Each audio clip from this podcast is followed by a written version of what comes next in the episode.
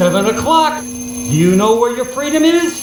Focus for maximum picture quality, and please adjust sound for maximum clarity. Yeah, hello, excuse me, thank you, some attention please. I've spent a great deal of time getting things ready for the show. No, keep going. I'm kind of curious as to how this works. Turn of the Night with Kenny Pig. You know, I think it's going to do very well in the evening hours here. The greatest gift to mankind since Tutti Frutti ice cream. A viable and modern source for news and entertainment. Hey, gang, have I got an earful for you today? If you're listening to this, you are the resistance. My mind is aglow with whirling, transient loads of thought, careening through a cosmic vapor of invention. In your heart, you know he's right. And now, to the business at hand. We're all in this together. We got a show to do. Well, let's check it out. You can do it! Willkommen zu Wenn da oben die Nacht mit Kenny Pig, live Übertragung auf Indie Media Weekly. Die kleine Katze ist eine Junge, ich trinke Bier und essen Brot und ein Apfel. Yeah, that's right. I'm learning German, everybody. Holy shit. So, for about 3 days, I've been trying to teach myself German with Duolingo, and I'm picking up on it quite well. So, wow. Yeah. I felt I was on Voice of the Reich. Ich bin ein Mann. I'm a man. Ooh. So, so yeah, I've and of course what I just said there was welcome to Turn Up the Night. I actually wrote it in German too. Willkommen zu Wenn da oben die Nacht. Welcome to Turn Up the Night. Live Übertragung. I'm still struggling with that word. Off. That means broadcasting live on Indie Media Weekly. And then I put Die kleine Katze ist ein Junge means the little cat is a boy. And ich trink Bier. I drink beer. And und essen Brot. I eat bread. Und ein Apfel. And an apple. So, so there you go. Joe Santorsa, Scranton, Pennsylvania, the Electric City. Welcome to the program. I'm afraid now. Guten Abend. Bobber put. Yes. It must be a genetic thing. Italians and Germans, that doesn't end well. Well, hey, we're here to change it. So, wouldn't it be matter if I was learning Italian? I feel much more comfortable because it'd be like, I was back in my neighborhood. Guten Abend, mein Freund. Yes, thank you, Theo. Yeah, there, Theo. And, guten Tag. So... I'm still real, it's all very new. But anyway, we're waiting on Rain. She her laptop is doing some updates or something like that. But yeah, Susan has been doing the French one, and it's really dual. It's free. It's a free app on your phone. You can do it without ads and stuff like that. But I don't feel like paying for it. But yeah, it's there are a lot of things that make sense, and there's a lot of things that don't make sense. Like, if I say trinkt er to you, that would mean do you drink? And er is like he, but it's like a masculine you, I think. Or does he drink? Or no, yeah, that's what that means. Trinke er means does he drink? So yeah. Or trinkt. That's another thing, too. The tenses of drink. There's trinka, trinken, and trinkt. And, so it's an essen is, eating. They use a lot less words to form sentences sometimes. But sometimes the sentences make exactly the sense they would. Die kleine Katze ist ein Junge. Every word for word. It's, the little cat is a boy, So it's interesting. So, yeah, check out Duolingo. I decided instead of wasting my time on all the dumb games I have on my phone, might as well try and do something to sharpen my wits, right? So yeah, wits. Yes. Yeah. So, Joe, how was your day today? Well, my day today was, let's see, I rode a clown car. Let's see, did some show arts. You did? ordered masks, ordered gloves, starting on... Oh, the big news in Pennsylvania. Today, first thing in the morning, Barb and I went online and applied for our mail-in ballots for the primary in June and the general in November. All Pennsylvania right. is a mail-in state now. All right. Amen to that. Amen. So, yes. Amen. Very nice. So we'll be voting early and often. No, just once. So. Nine. No. Yes, but we will be voting early. We the ballots will be out, and then you have the option of either dropping it off at your polling place, or I'm sorry, dropping it off at your county election center. So that would be downtown Scranton, or just mailing it in by I think it's the day before the election. Mm-hmm. Or something like that. So, but as soon as we get it, we'll fill it out and mail it. And they do ask you if you want these mail-ins in for all future elections. And we just checked, yes, absolutely. Why do I want to stand in line with all the morons in my township? So in other words, Joe and Bob werden per Mail abstimmen. Oh, yes. Joe and Barb will be voting by mail. Mail, yeah. Oh. Absentee. Yeah. That's right. So, yeah, that was really good news. Yeah. For us. Very good. Yes. I think a lot of the states are going to mail in, and Pennsylvania is a very, very important state for Mr. Biden. Mm-hmm. I think he could pull this one off. And if he denies Trump Pennsylvania, it's well, his reelection will be verboten. Actually, I had one for him. I looked it up earlier, but dieser Mann ist verrückt. That means that man is crazy. Yes. So yes, it's probably dieser Mann ist verrückt. D. I got to remember, D-I-E is not die, it's D. D. That's I keep kicking myself because I keep saying die. It's D. But fortunately, you know, for me, I have a leg up because I know some comic book German from reading, you know, comics where superheroes fought Nazis and things. So, okay. You know, yeah, that would help. Yeah. So, Schweinhund, Gott im Himmel, you know, ach nein. I never had Italian Superman, so. No, except for Mussolini. I think there was an Italian Superman movie Italian Spider-Man from the 70s. Oh, was there? Yeah, you should look it up. It's hilarious. He's like this pudgy dude with a mustache who smokes and drinks and like goes around. Don't tell me that instead of silk, he made his webs out of spaghetti. I don't think that happened. I don't think he really had any powers. It would have to be angel hair. Yeah. Oh, there you go. Yeah, definitely. So, I took a one-way ticket to Turkey Town today, Joe. Oh, tell me what you ate, because then I'll tell you my eating story.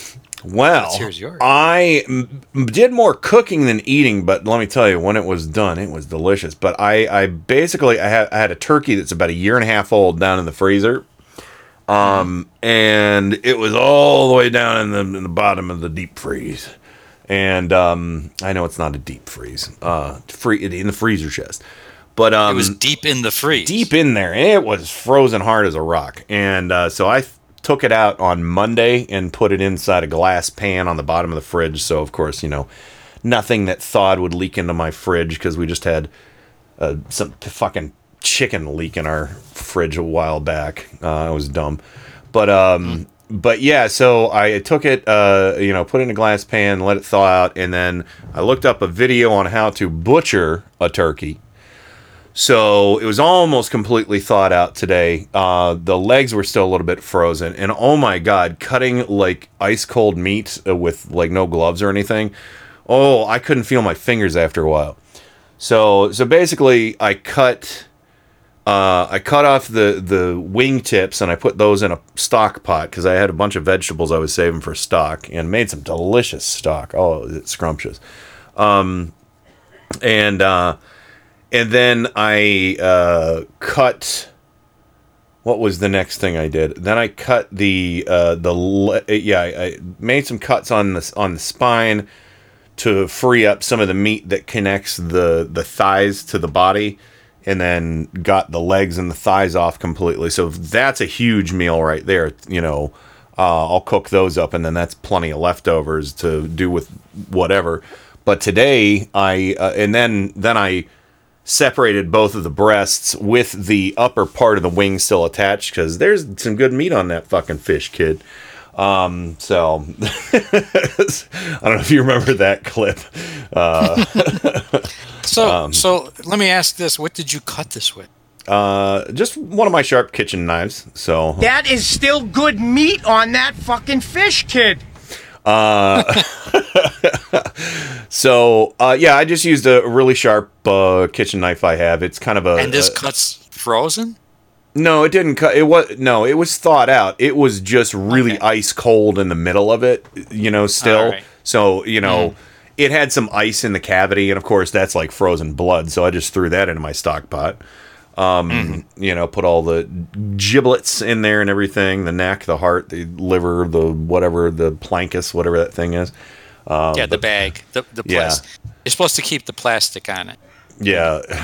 It's Kalawaka. What is that called? The sex organ of a bird. It's like the cloaca.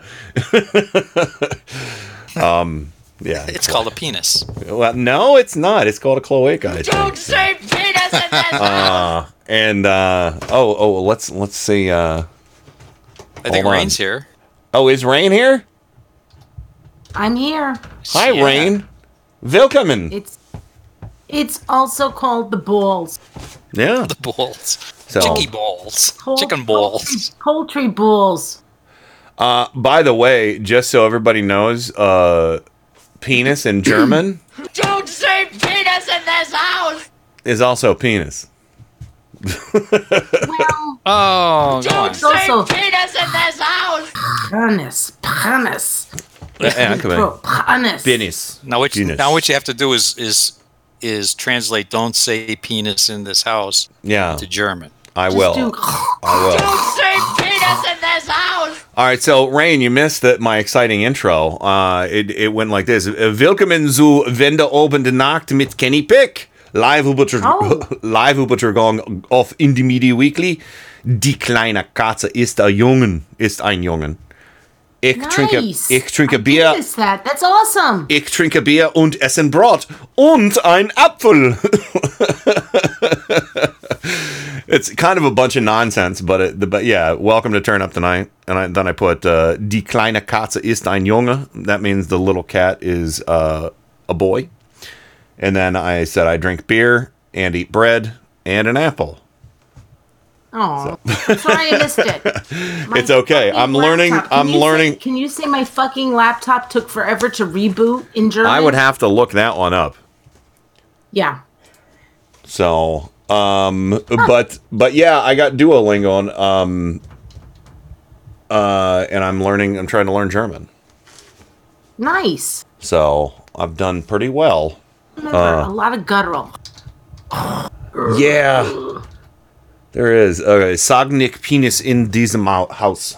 Let me see. Sag nicht Penis in diesem Haus. Diesem Haus. And I'm sure it's probably like diesem. Say that again, Kenny, please. Sag nicht Penis in diesem Haus. Sag nicht Penis in diesem Haus. Yeah. So I'm just using Google Translate from that, but I'm much better at pronouncing German words now that I've been using Duolingo. So. Wow. But yeah. Hi, guys. And we've said penis a lot. So don't say penis. Yes, we already did. Yeah. Rain from Four Freedoms Blog, Washington, D.C., the Beltway Bureau, the Bubble, the Swamp. Four Freedoms Blog is back up. Welcome back. We got hacked. Oh, shit. No way. Our blog got hacked today. No. How long was it down? I'm not sure if it's quite 100% up. But it got hacked to the point where we had, at the end of every one of our files, in all caps, ransom. Wow. Ransom. That is evil. Like, oh, okay. We're going to pay you ransom for our little blog. Yeah. So were you able to get a hold of tech support from the server? And excuse me, I'm a little congested. We all are. I'm not sure what's going on. I think what Bob was telling me today, he actually had a backup copy of everything. Oh, good. Because Bob is really responsible for that. Yeah. And so I think he was the one who was able to get it back up and sort of running. I haven't been over there at all. But I'm just blown away that, like, they hacked our little tiny blog asking for ransom. And you said keep it. Well, I actually said to Bob this afternoon when he said it was back up and running, you know, because he had backup code and he had everything to clean this up, which is why Bob is really good at what he does. But I'm like, maybe we should call the fucking FBI. You know what they tell you when you call the FBI? What? Pay the ransom. No, I don't think so. Oh, yeah. I've read article after article. They can't do a damn thing about it. I don't know. They tell people to pay the ransom. Well, I'm not sure if I agree with you, but I also know retired people who from the FBI. Why would they hack us?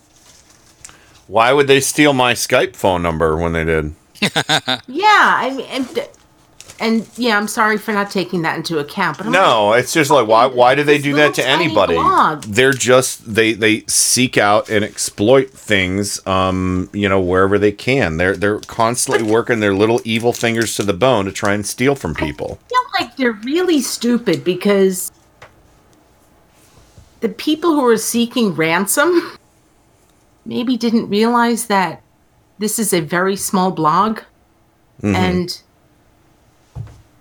it's not even an important one, if that makes sense. I mean, it's important to us. Yeah. But...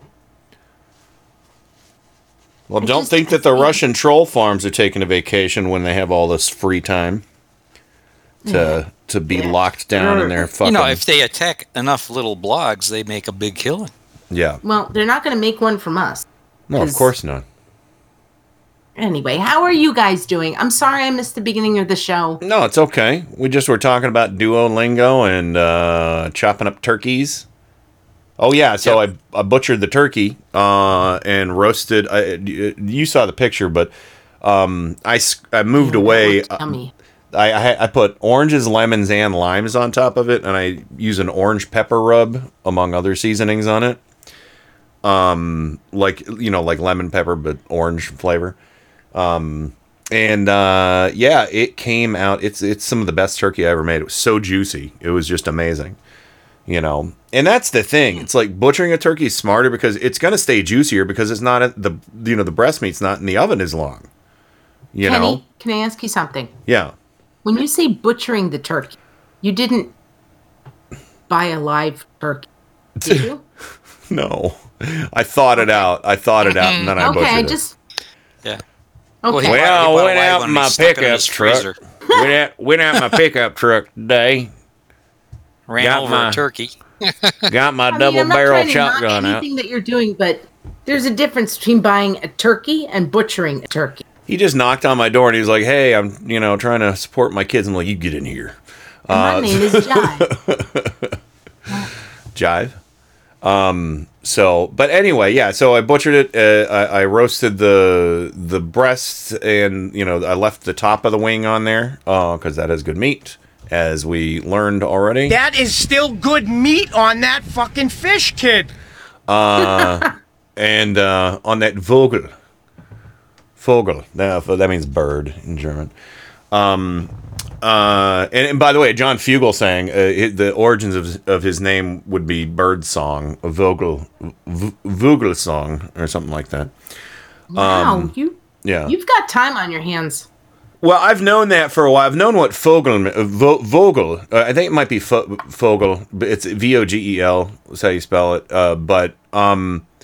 His email address, one of his email addresses, he uses the word, he uses birdsong in it. I was like, birdsong? I was like, oh.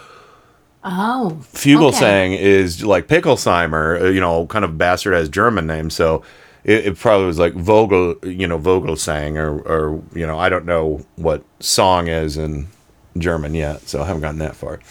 My mother's maiden name is Bach. Yeah. Which translates simply to goat. Yeah, like Bach beer. And yes, which is also on them. In German, it's sort of like, okay, Bach, you're stubborn. You're stubborn like a goat. Buch is book. Oh. And Buchen is so my last name books. Koch, Cook, Koch. It's pronounced either Koch, I pronounce it Koch, but it's pronounced Cook, Coke, or Koch, which I think is Cook. I don't know. So I am a stubborn goat. So I did the I'm making stock, and then the carcass I put in the crock pot, and then the legs and thighs are in the fridge because they were still a little bit frozen. So I was like, okay, they can stay in the fridge for another day, and I'll roast those tomorrow, and then we're just going to portion it off and freeze it. So there we go. Nice. But yeah, you know, so yeah, having fun with turkey in the German language. So Zeitung is newspaper. Sorry, I was just saying, doing the German guttural. My eating experience yesterday was a little surprising. Oh. I remember I posted Rain in the production chat that yesterday we got a surprise. My sister-in-law calls. She says, I'm in the driveway. Put on your mask. Put on your gloves. Come up to the car. Well, you know, she works at the unemployment office where I used to be the manager. And she's working 6 hours overtime every night. But she stopped at... remember, Ken, we had that discussion about cafe. Wait,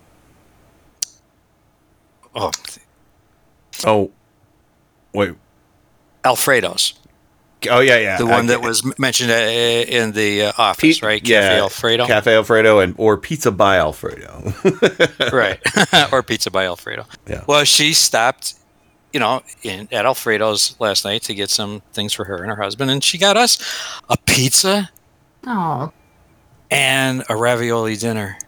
Oh, nice. My God. And it was like the first restaurant food we've had in months. Yeah. And she honks the horn. Barb went out and got it. And we were like, when we got it in the house, we were like, we didn't know what to do first. Like throw all the packaging away and get everything into our own stuff. Yeah. And while we were doing that, we were eating it with our fingers. Oh. We were pulling raviolis out and stuffing them in our mouth. Oh. It was like, are you kidding me? I never enjoyed takeout as much as that one. You gotta wash those hands. Oh. Yeah. Well, no, I mean we washed our hands before, but we never once we got everything unpackaged and put throw all the stuff away. It was like we didn't like sit down like normal civilized human beings and just ate dinner. It right at the counter. Oh yeah, we were standing at the counter like grabbing salad and grab with our hands and stuff and just like give me a pepperoni pizza. No, give me the plain one. Oh, and Alfredo's pizza. As you know, is one of my favorites. So I wish Bob. All of them. But I don't know if you guys saw our status update, but actually last night, Bob, we actually ordered out from our favorite sushi place. Okay. And because sushi is one of my favorites, it just is. Same with Susan. You know, he ordered it at the place. He drove down there. He got curbside delivery, brought it back, and usually when we have sushi, we eat the sushi on the coffee table watching TV. Yeah. Last night we actually sat down at the dinner table, and it was just Oh, I forgot how much. Huh? A pure delight. Yeah, I forgot how much I missed going out for dinner or having takeout from a really good place. Yeah. Got that. And it was just, it was almost like, I don't know, it was almost like Christmas. It's like Christmas dinner. It's like Christmas here. I said Merry Christmas to Susan because it was snowing, and I said the Christmas turkey's almost done. I'm sorry. Yeah, the dogs came in. The dogs came in a couple minutes ago. They were covered in snow. Oh God. Yep. So. And the guy came and cut my lawn 3 days ago. So what the hell's going on? Wow. You know, it's like. Oh. But anyway, yeah. There's nothing like being denied. Like, we've been eating the same thing every day. Like, you know, like we go to Wegmans and you buy stuff and you bring it home and say, okay, we got a week's worth. And we just keep eating that week's worth of shit. But when she brought us that surprise, it was like, are you kidding me? It's nice. Get away. It's really awesome. That's awesome. Get away. Oh, yeah. Just a couple things from the chat. Kat says, Fugelsang is Danish. Okay, that makes sense. So Fugel is bird in Danish, and then Vogel is bird in German. And then President asked if I had Grandma Moose Knuckles help with the turkey. No head grinding. So he put the accompanying video in there. Thank you for that. But yeah, so thank you for the clarification. I knew it was something, you know, I just thought it was German, but yeah, there's a lot of other countries with similar name structures. So all those Germanic places.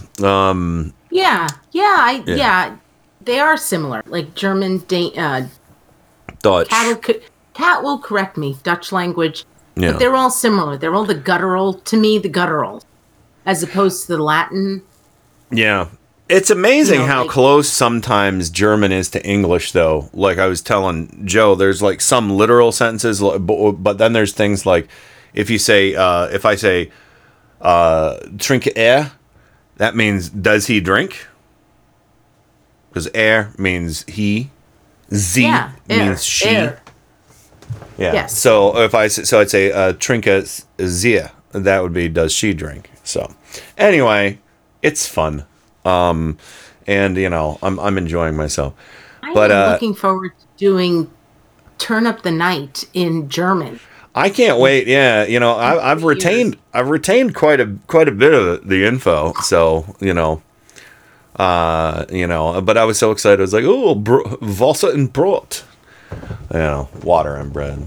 You know, I knew that. How did I know that? Because it sounds pretty close, you know, and a lot, sometimes you hear these words, you know, in other ways, like, you know,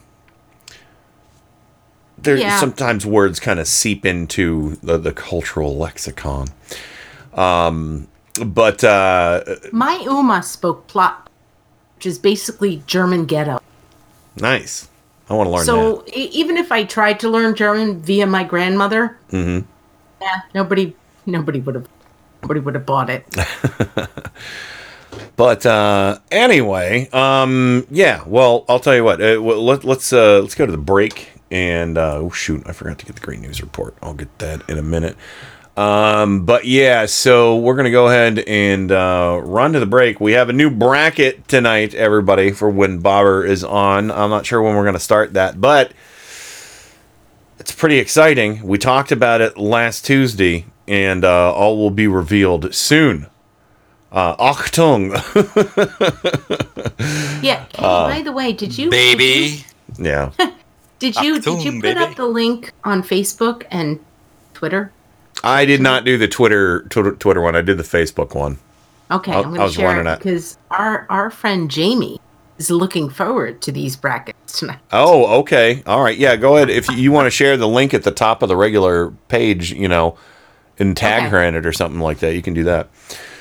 So, but anyway, yeah, we're going to go to the break. Let's see. What do we want to hear on break? I need a little bit of time. So I'm going to pick one of Bobber's longer songs. So Swimming Upside Down.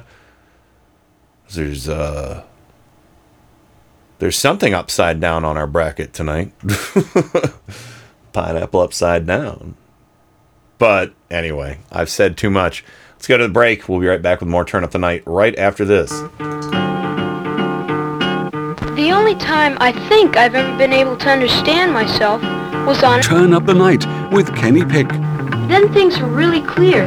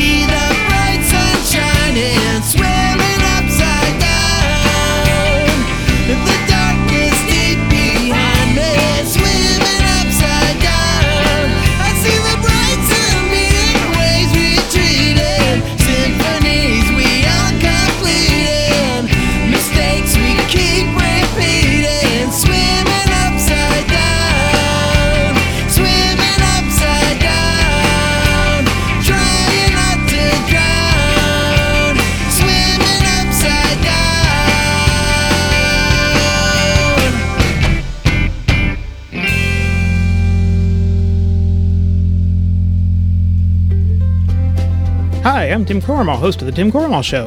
And I'm Joe Santorsa, co-host and head mechanic of The Clown Car Garage. Each week, our guests join a roundtable discussion of the political news of the week and peek into the GOP circus tent. And of course, no circus is complete without clowns. And each week, I inspect the clown car to see what obnoxious fumes they have been spreading all around the country. So join us each week. Admission is free, but just one word of caution. If you see the GOP clown car, get out of the way. They're terrible drivers. Hey, Joe, what was that? I think we just lost another clown car. Tune in for the Tim Koremol Show on Indie Media Weekly Radio, Mondays and Wednesdays at 8:30 a.m. Eastern, right here on Indie Media Weekly Radio. IndieMediaWeekly.com. Extraterrestrial radio, all the power without the tower. Hey, I'm Rick Beatty. And I'm Nick Sadler. And I am Jody Hamilton. We are From the Bunker. So we do a one-hour weekly podcast. So we get to speak our mind about stuff from a liberal perspective. We will be on Indie Media Weekly Saturdays at 5 p.m. Eastern. And we are so excited. If you don't have any right-wing friends, you'll feel at home with us. From the Bunker. With Jody Hamilton. Nick Sadler. And Richard Beatty. On Indie Media Weekly Saturdays at 5 p.m. Eastern.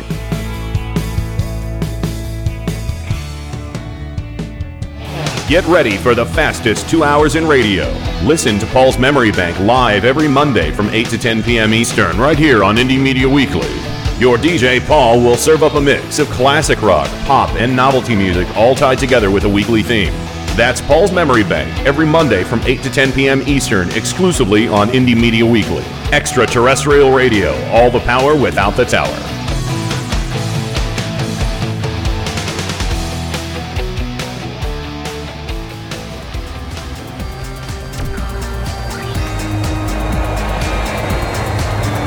This is Stephanie Miller. You're listening to Turn Up the Night with Kenny Pick. Great Scott!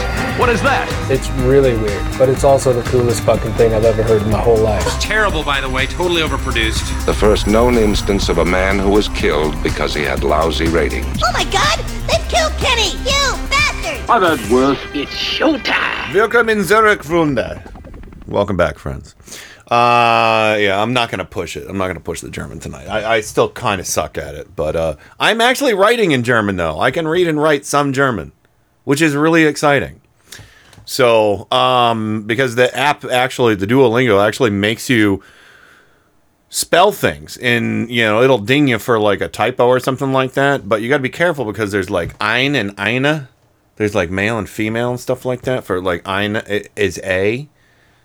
Like a woman, you'd say eine Frau. A man, you'd say ein Mann.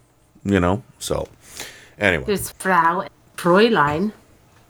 Yeah, Fräulein. I think must be very formal. Frau is or Frauen is women. Frau is woman. Fräulein is a young. Oh, okay. I didn't know that because Madchen is a girl. I know I'm fucking up the pronunciation on that, but it's like it's so mushmouth. It's like Madchen, you know, but it looks like Madchen, you know, but it's like Madchen. You know, earlier I spoke about how my grandmother spoke Plattdeutsch, mm-hmm. and you reminded me of how my my grandma, she used to call us her Liebchens. Liebchens. Yeah, that's little ones. Well, yeah, but it's also love. Yeah, like it was a mashup of little ones and my the ones I love. Yeah, so that's the lieb is the love. Yeah, so, Liebchen, mein Liebchen, mein Liebchen. So, and then she would say Scheiße. Oh, Scheiße! I know what that means. I knew that before I got the app. And of course, Rain for Four Freedoms vlog. Welcome, Willkommen. Hi everybody. Hello. Bienvenue. Come on in. And of course, Joe Santoris of Scranton, Pennsylvania, the Electric City. Welcome back. La neige est belle aujourd'hui. Oh. Si on allait faire du ski. Is that French? Yes. Very nice. Sounded amazing. Yeah. Not bad. Hold on. I got to join in. Okay. You ready? Dankeschön.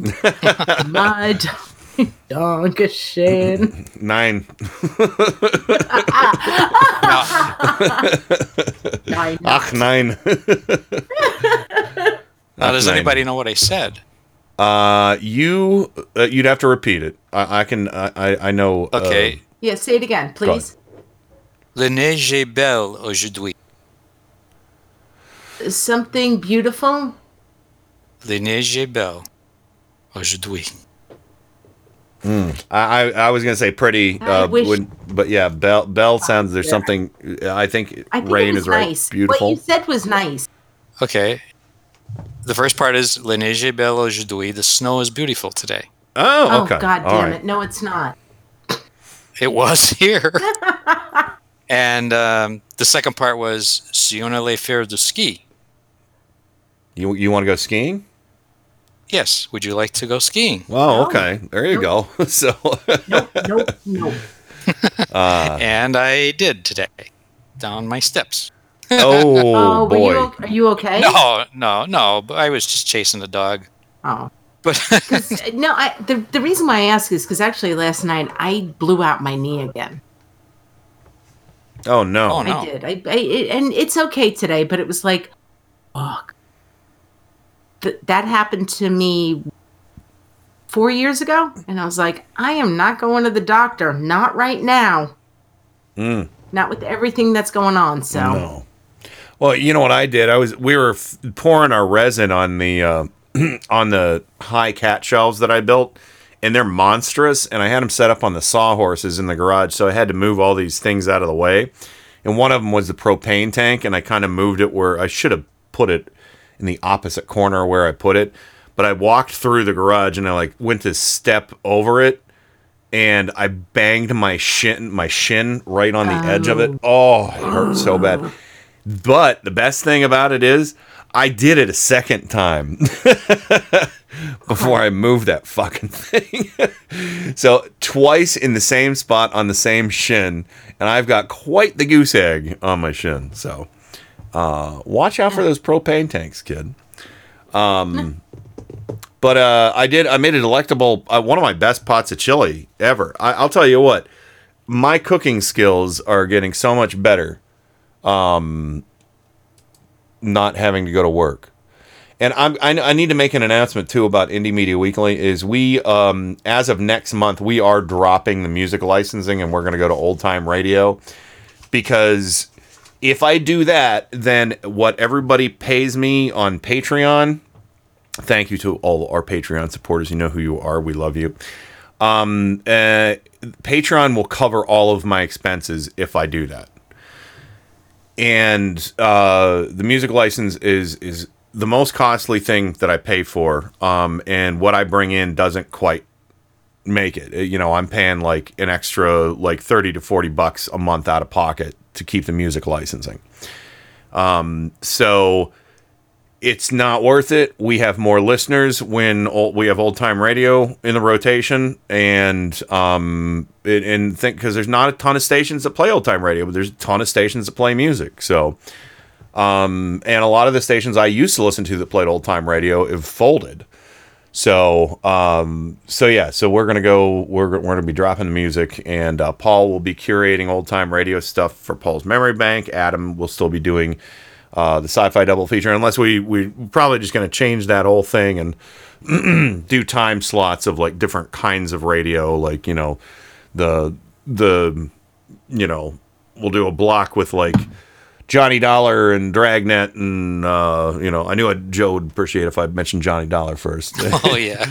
And maybe Escape or something like that. The world's most interesting expense account. Yeah. Insurance investigator, right? Insurance, yeah. Yeah. So most interesting expense account. Yeah. Oh, that's the tagline. Gotcha. Yeah, yeah. So we'll do comedy and sci-fi and horror and all that stuff too, and just do it at different times of the day. But it was fun before. It'll be fun again. And the reason why I'm saying that is because if you look at the guidelines that are coming out right now, all you guys know I work in a music venue that holds 2,500 people. Yeah. So, if the restaurant portion opens back up, I'll have work there. Or if they do smaller shows in the smaller room, which you've seen, Rain. That's a big room, but not that huge. And if they're still social distancing, you're gonna get 50 people in there. So. Yeah. So I don't know. I don't know what how they're going to work with it. It's just that I've gotten paid twice now, but the company's not going to keep paying employees forever if we can't open up. So I don't know. You know, I do work for a very, very large corporation. I don't know how long they could afford to absorb that kind of stuff, but you know, I'm probably going to try and figure out, you know, hey, if I'm good enough at German, I'll see if I can get a translator job. You know, the United Nations is looking for translators in German. There you go. You know, it's and I'm sad, but I'm sad, but I think it's important what you just brought up, Ken. Mm-hmm. I got to start looking. I got to start looking to reinvent myself in some way, shape, or form. We're good. We're not in any. You know, we don't have a lot of bills. The most important thing I need to do is maintain health insurance for the both of us, so we both continue to get the same health care and medicine, whatever. So I don't know. I actually. I mean, I had this conversation with our neighbor across the street. Her husband, he doesn't have to worry about his job for now. Yeah. But they're actually wondering what's going to happen in 6 months. And Bob, we could talk about this later when he's on the show, but Bob is okay. But of course, there are people in his department. He works in IT. And they really had to lay off some people. Yeah. Where they're just really like, so this is the second part of it. Mm-hmm. The first part of it was, and we talk about the retail apocalypse, right? Mm-hmm. Yes. Mm-hmm. Full throttle now. Yeah. So, mm-hmm. you know, the first part of this COVID thing was the restaurant industry. And we've already seen all of like these, you know, unemployment claims. Mm-hmm. It's stunning. It's gutting. But what I'm sort of wondering about, and I'm glad you mentioned this with your situation, and I don't want it to happen to you. I don't want it to happen to Anna Cherie's husband. Mm-hmm. I don't want it. I think Bob is going to be okay. But it's like, in 6 months, yeah, what's going to happen? Yeah, because I mean, at that point, yeah, you know what I'm. This isn't a happy subject. Here's the thing: this is important for me to talk about too, because not only that, and I had this discussion with Susan last night. Is like, she has a compromised immune system. Mm-hmm.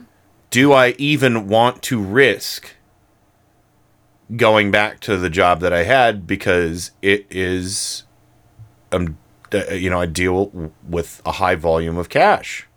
Yeah. Yeah. Can I, you know, in this day and age, can I, well, you know, can I afford, you know, what's worse? I'll tell you what's worse. What's worse is going back to the job and getting Susan sick. That's what's worse. So I'm just looking at it. I mean, as long as I'm on the company payroll, I'm part of the company and everything. But, you know, I don't know. I might have a decision that I have to make, you know, depending on what they're going to do. I hope companies like yours can. And yours is, without naming it, it's a big company. Enormous. I hope that they take the long-term look, take care of people.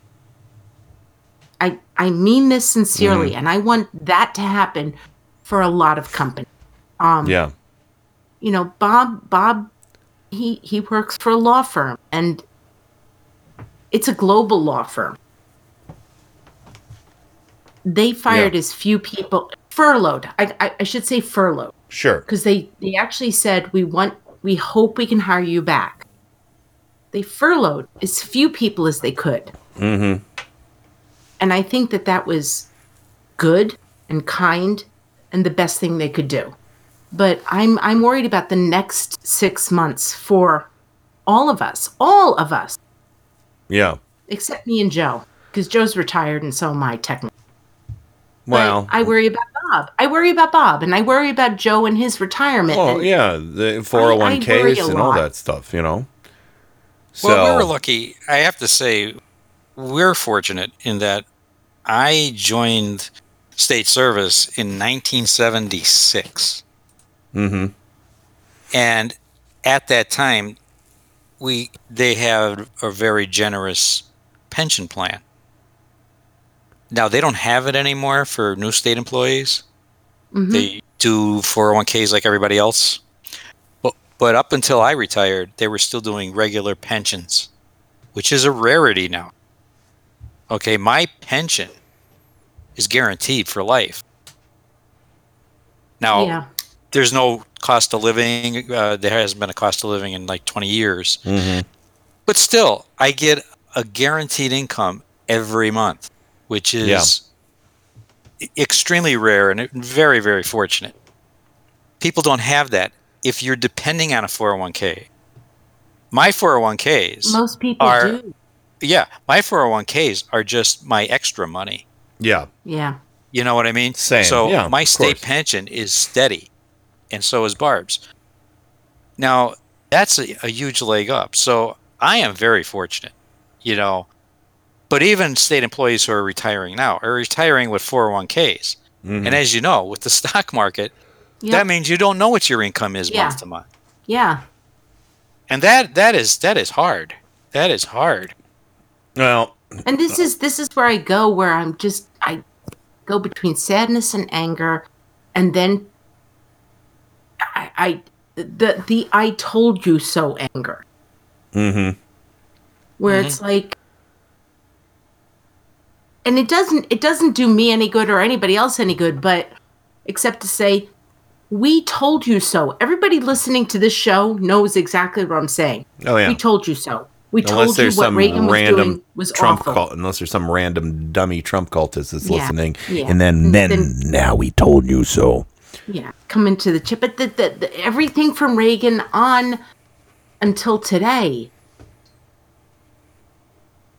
what's happening with this virus is showing everything that is broken in our American society.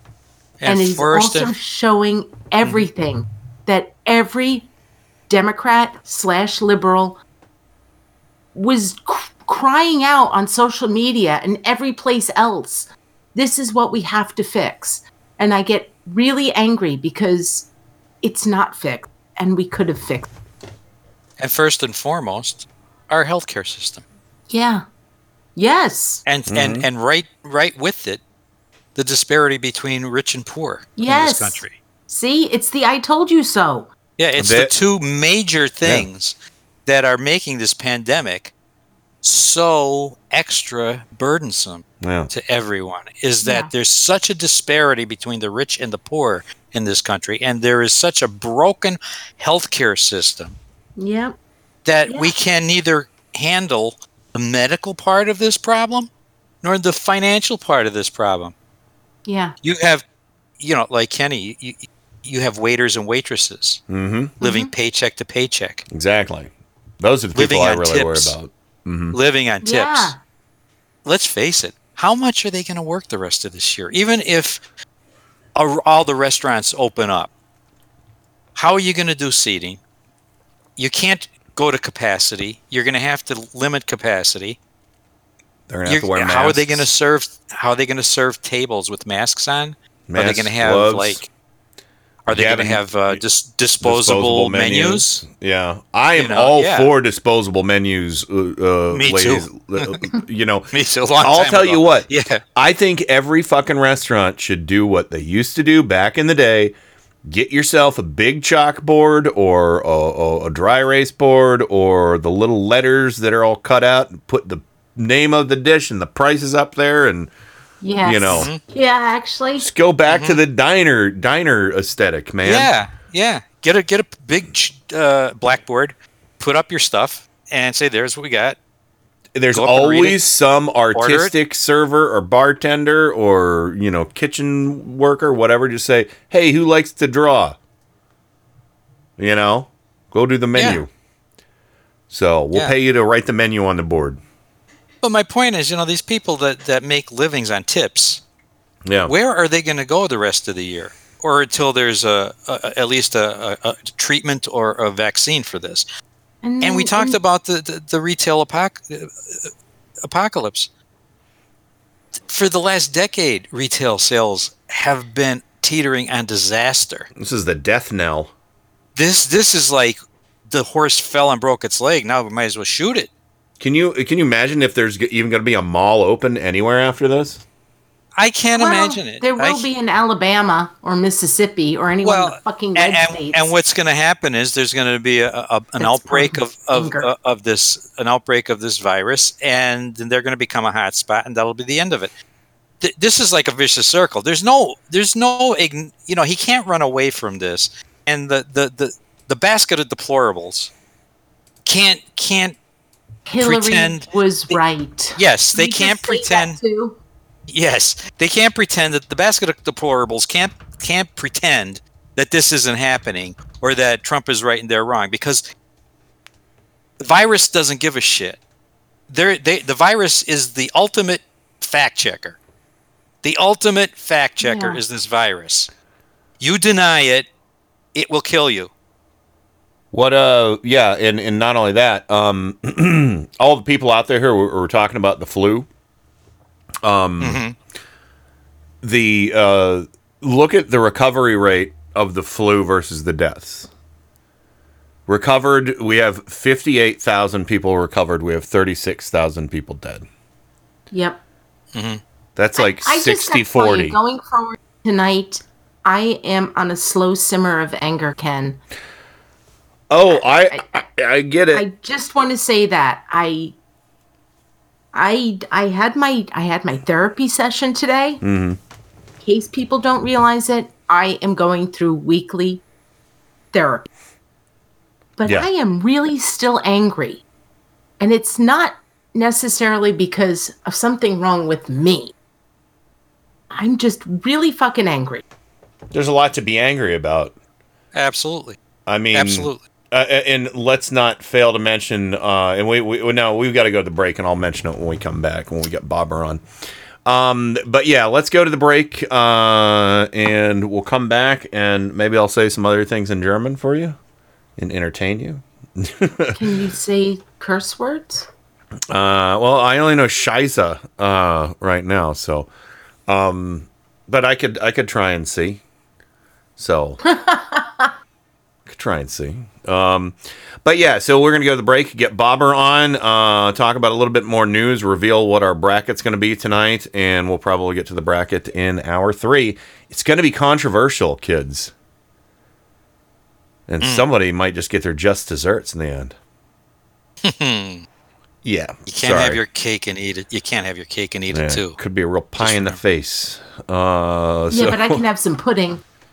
You could, yes. Pudding is on. I don't have to eat my cake, and I can eat my pudding, and that is a Pink Floyd reference. It is, and I appreciate that. So if you don't eat your meat, how are you going to eat your pudding? Yeah. All right. Well, fuck that. Break time. We'll be right back. Something is going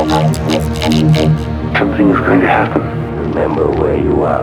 You know what happens on this program. The people who are careful what they say. What's going to happen? Something wonderful. Are you tired of your government taking away liberties and freedoms you can't quite name? Are your vague platitudes and third-hand anecdotal facts falling on deaf ears? Well, come secede, or sec-D with us, in the Teabagger Utopia. Glenn, Becky, Stan. I will personally come to your house and help you pack. Your hard-earned money is yours to keep.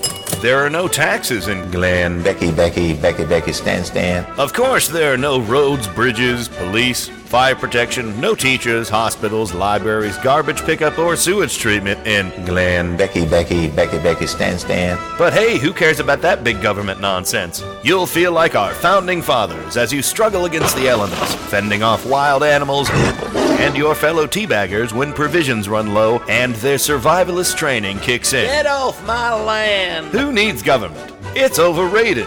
Join us in Glenn, Becky, Stan. We have freedoms with none of the responsibilities. You want to shoot your gun in any direction? Go ahead. Want to lock your wife and children in the basement? Nobody's asking questions. Remember, freedom isn't free, but with a small down payment, it can be yours for a song. Above the fruited plain. Glenn, Becky, Stan. Our future is in the past. And now, on with the show. Focus for maximum picture quality, and please adjust sound for maximum clarity. Yeah, hello, excuse me, thank you, some attention please. I've spent a great deal of time getting things ready for the show. No, keep going. I'm kind of curious as to how this works. Turn up the night with Kenny Pig. You know, I think it's going to do very well in the evening hours here. The greatest gift to mankind since Tutti Frutti ice cream. A viable and modern source for news and entertainment. Hey, gang, have I got an earful for you today? If you're listening to this, you are the resistance. My mind is aglow with whirling, transient loads of thought, careening through a cosmic vapor of invention. In your heart, you know he's right. And now, to the business at hand. We're all in this together. We got a show to do. Well, let's check it out. You can do it! Willkommen zurück zu Wende oben die Nacht mit Kenny Pick. I'm your host, Kenny Pick, and this is Turn Up the Night. Welcome back to it. Well done. Not going to overdo it. I had to add back to it, so I don't know how I did. It's Zorok, I think, is back, but... Anyway, Joe Santorsa, Scranton, Pennsylvania, the Electric City. Welcome back to you, sir. Maron. Ah. That's Mark. Maron. Mark Maron. Yeah, so. Yeah, I know him. Okay. Yeah, so. But, and he was in The Joker, by the way. It's a bit part in The Joker. But anyway, welcome back to you, and of course, Rain from Four Freedoms blog, Washington D.C. She, let me see if I can do this. Die Frau Essa Sushi. Well, I'm not a sushi, but I think I know what you're getting. Yeah, I said the woman ate sushi. Oh, I ate well. Essa. Whoa, that sounds dirty. So but I like it. You just said you ate sushi. Oh, I thought you said the woman ate. Either way, I'm trying to make a dirty joke. Well, stop it. Stop it. And of course, the only German I spoke on this show until recently is that of Der Braumeister Bobber for Freedoms Blog, Washington D.C. Welcome. Hello, Bob. Guten Freitag. Du bist ein Mann. Wie geht's? I don't know what that means. Oh, Gates. Oh, does that mean great? That means how are you doing? How you doing? So. That's a familiar way. If you wanted to be more formal, it would be Wie geht es Ihnen? And I said gut. I'll just say gut. Das ist gut. Es ist gut. So anyway, welcome back. And, you know, Kenny, did you know Uma? Es ist alles gut. My Uma fell in love with Bob because he spoke more German than me. Oh, wow. Look at you. Well, somebody being that into beer, you probably run into an appreciation. I took 2 years of German in high school. Oh, okay. And then about 20 years ago, I had a job where I was traveling to Europe for work. And so going to Germany, I had to brush up on it a little bit. I was never, conversational or anything like that, but I could understand enough to get by and order food at a restaurant, and bitte ein Bier. He still spoke more German than my Uma, who, like I said, Plattdeutsch. She spoke jive. Oh, there you go. And I had somebody in Germany tell me I spoke very like a pure German, like almost like I was from Switzerland or something. Oh, it was very like a TV announcer type of German or something. Oh, so but when you were learning, it was als du ein Junge warst, when you were a boy. Yep. So there you go. Junge. Yeah. I love saying Junge. It's like, and people in German, why is he saying boy all the time? He's creepy. Junge. The thing that's probably throwing you is the same thing that threw me and still does is the gender-specific nouns.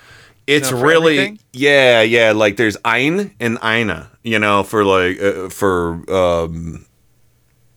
right, a male, just, female, and nude and neuter. Yeah, exactly. So like 1, 2, 3, 4, 5, and 6, I guess 7, 8, 9. For children, it's neutral, I think. But it's strange too because like you can say, like, well, now I'm not. Let's not get into it. We're gonna bore people. But yeah, exactly. Could you tell me how to say? You should check some of your phrasing in German. Phrasing. That's it. That's all. Phrasing. Phrasing. Phrasing. What you do? You buy yourself a tape recorder. You just record yourself for a whole day. I think you're gonna be surprised at some of your phrasing. So yeah. This is bad phrasing. This is bullshit. You know what? You should buy yourself a cassette recorder. And recording your racing gig. Yeah. That sounds a little French. France does border. I was visiting Alsace-Lorraine region, but cassette in between. Cassette and recorder is actually. We were supposed to be going there. Oh, Alsace-Lorraine. Yep. Yeah. We were, Strasbourg. Strasbourg. Now my heart is breaking. I'll get over it. I'm sorry I brought it up. It's fine, Joe. It's just one of those things. I don't think we're going to be able to go in September, and yeah. All right. Well, let's talk about Der Kommissar. Kommissar. Well, no. Let's talk about Donnie Virus and the Losers. So it was somebody had to do a COVID-19 band name, and I put Donnie Virus and the Losers instead of Donnie Iris and the Cruisers, and I got no likes on it. I'm like, come on, Donnie Iris and the Cruisers, Donnie Virus and the Losers. So Donnie Virus, I think that's going to be the name I call him, Donnie Virus. I got very few likes on my don't shed on me. Oh. That ain't cool. I wasn't online. Don't spread on me. I'm sorry. Yeah. Don't spread on me. I thought that was clever. I liked it a lot. I guess it was. So did you?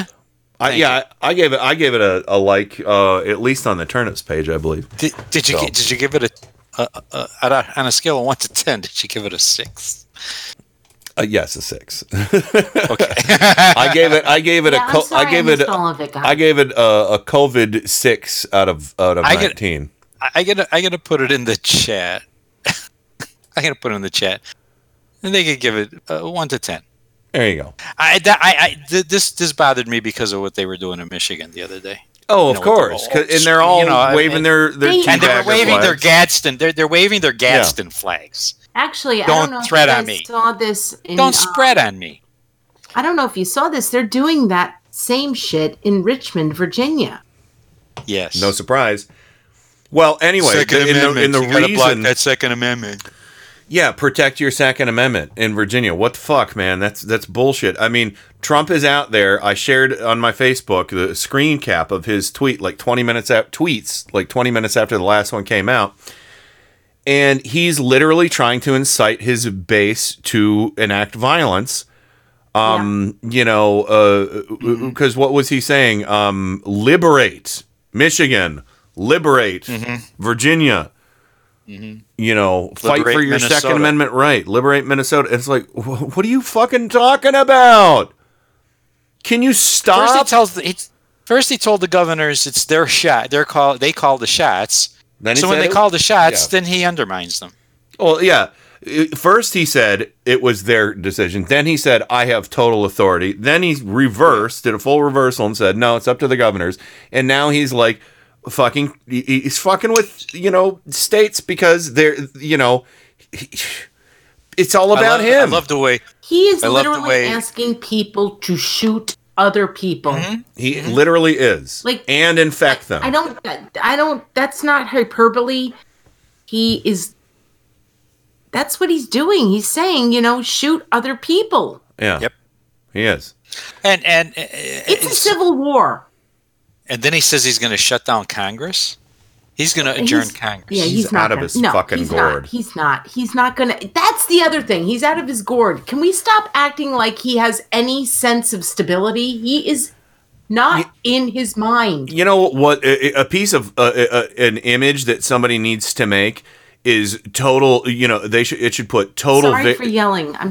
Somebody should make a graphic. Don't apologize. Somebody should make a graphic that has Donald Trump's picture on it. And it should say total COVID-19 victims, 1, and just put his face. Because that's what he's acting like. He's crazy.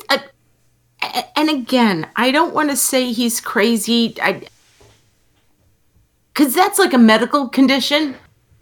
Although that's not necessarily a medical term. Out of his mind. Out of his mind is good enough. He's really, really ill.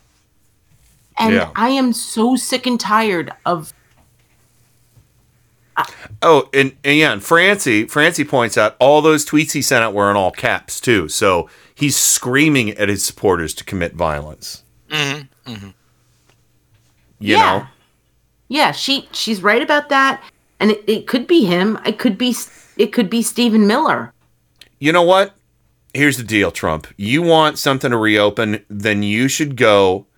to get a venue close to the state house in all these different states and hold some rallies and tell people what you want them to do and tell them to give us all their money when they're dead. Well, I was kind of thinking, do that and then have the governor of whatever state it is have them quarantined in that venue for the next 2 weeks. Put one of those big ass tents over it. What'd you say? Lock the doors, man. Just lock the doors. Yes, put one of those big tents. Lock the fucking doors. Get one of those big asbestos tents, you know, that they put over things. You know. Yes. Yes, and then shake them. Shake them so it rains asbestos inside. Oh, okay. You know, Joe. What you they don't believe in science. They would probably smoke the shit. They probably would inhale and say, "Oh, asbestos. Let me get some." What the hell? Let's own the libtards. They say it's bad for you. Yeah, burn the libtards. Smoke, huffing asbestos to own the libtards. Asbestos casserole. Let's eat some. Own the libtards. The libtards. I don't know if it was last week or this week, but because I still listen to Stephanie Miller happily, because she gives me some joy in the mornings when I need it, but. On Wednesdays, she has Malcolm Nance. Malcolm Nance said something, I think it was last week, that still just rings true to me. He said all these mesothelioma lawyers, which is the asbestos thing that Joe just mentioned, once this is over, they're just going to flip over and become coronavirus lawyers. Oh, yeah. I hadn't even thought of that. You know, exactly. Barb was saying the same thing, Rain. You and her must think like on the same wavelength, because she told me this morning at breakfast. She said, if I was a lawyer, she said, I would be printing up cards that says, have coronavirus? Someone in your family died of coronavirus? Better call Saul. Me. 811 Corona. She says, I would be buying up 1-800 Corona. Yeah. Phone numbers all over the place. She's totally on point. I mean, yes. This is even more nefarious because when it came to asbestos, it's not like that was just overnight like coronavirus. Mm-hmm. No. This is overnight. This is all preventable. Yeah. Like the Liberty University, the kids who were told, come back to school. Well, now they're dying. Exactly. And I don't care if I personally do not care if they are like uber right Christians. I do care about the fact that Jerry Falwell Jr. knows better. He's killing people. And I want to see his ass sued to hell. Oh, yeah. All the way down to hell where they do the crazy sex stuff. Put them out of business. Yeah. all the way down to hell where they do all the crazy sex stuff with pool boys. Oh, he'd like that. Well, no, I don't. I have a feeling Satan's like, no, that looks like it's too much fun. You can't do that down here. Sorry. Here's an abacus. I've got a slow level of serious anger tonight. I understand. But so Bobber, you have anything to share with how things have been going this week or anything? Yeah, I finished up I've been working on building a guitar and I finished that up. Very nice. How's it play? I'll post, I'm still adjusting the neck and the bridge. Okay. That's still, I'm tweaking with that.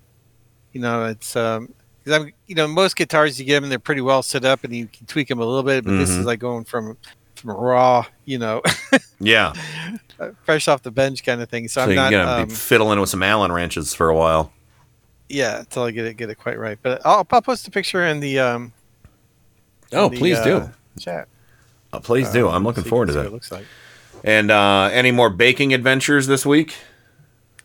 Well, I made a chocolate cake last night. Oh, and it might chocolate be, cake! I might be making. Well, it was Betty Crocker mix.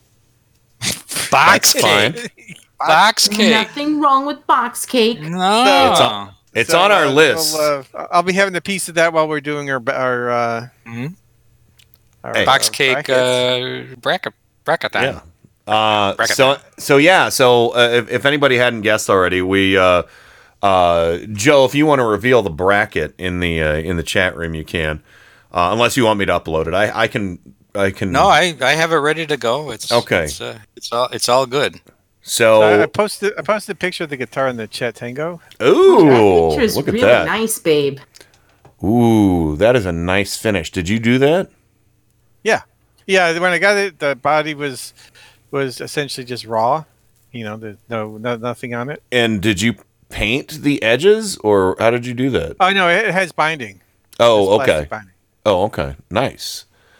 Yeah, that's really great. Nice yeah, so I love the hardware too. It had the white pickguard and chrome bridge and plate, and then the neck pickup's supposed to mount on the pickguard itself. I didn't want to cover up that nice looking wood with a white pickguard.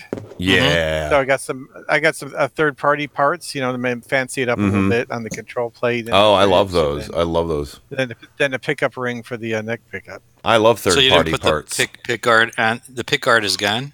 The original. It's on my bench, but it's. I'm not using it. But that had a pickguard on it. It came with a pickguard to install, and I decided not to use it. Nice. Very good. Mm-hmm. So for tonight, in case anybody hadn't sussed out, we're doing pies, cakes versus pies. And it might be a controversial list. I worked really hard to try and get a fair balance of what's on the list. And we're doing our best, and I don't want to upset anybody, but I think I found the most popular kinds of cakes and the most popular kinds of pies. And it's a little weird because there are things on there like box cake and grocery store cake, but I felt like those deserved a fighting chance because a lot of people make box cakes and a lot of people have eaten grocery store cakes. You go to a company party, you go to a birthday party, you know, or you know, whatever. Somebody's got a sheet cake at their anniversary, whatever. So I felt like that needed to be on there. But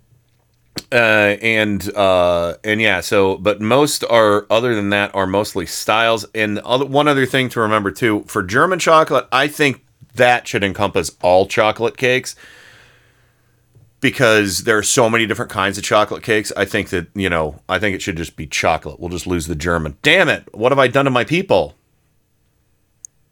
Well, so, you just threw them under the bus, Ken. I did, under the bosom.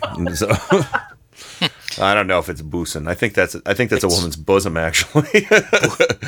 Yeah. Bussen. You bosom. Threw them Bussen under the hafen. Bosom. I threw them under the hafen. Bosom. They're big German bosoms. Yeah, there you go.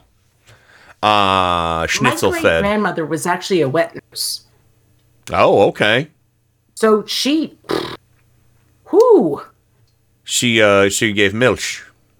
Yeah. They were... Too much information? I don't think so. So, but let me see. She really was a wet nurse. She was a wet nurse during World War II. The Quinta trinkt Milch. The children drank milk. So. Sorry. Yeah, milk and apple are very close. So is bread. Beer in French, poison and fish is very close. Oh. So if you go into a restaurant, be very careful. Oh, okay. When you order. Good. Yeah, fish. Do you speak fluent French? No. Okay. No, but it was the language I chose in high school. Okay. So I have some residual trauma in that regard. Okay. Gotcha. That's good to know. It's interesting. Yeah. Oh, yeah, anyway, like I could say pomme de terre. You know. So yes, potato, sure. Apple of the earth. Or yeah. It's funny. Omelette du fromage. The German word for potato is Kartoffeln, but the Austrian version, which you think that they both speak German, but in Austria it's Erdäpfel, which is again apple of the earth. Erdäpfel. Interesting. Oh. Yeah, because Apfel is apple. It's just apple with an F after the first P and no other P. Apfelstrudel.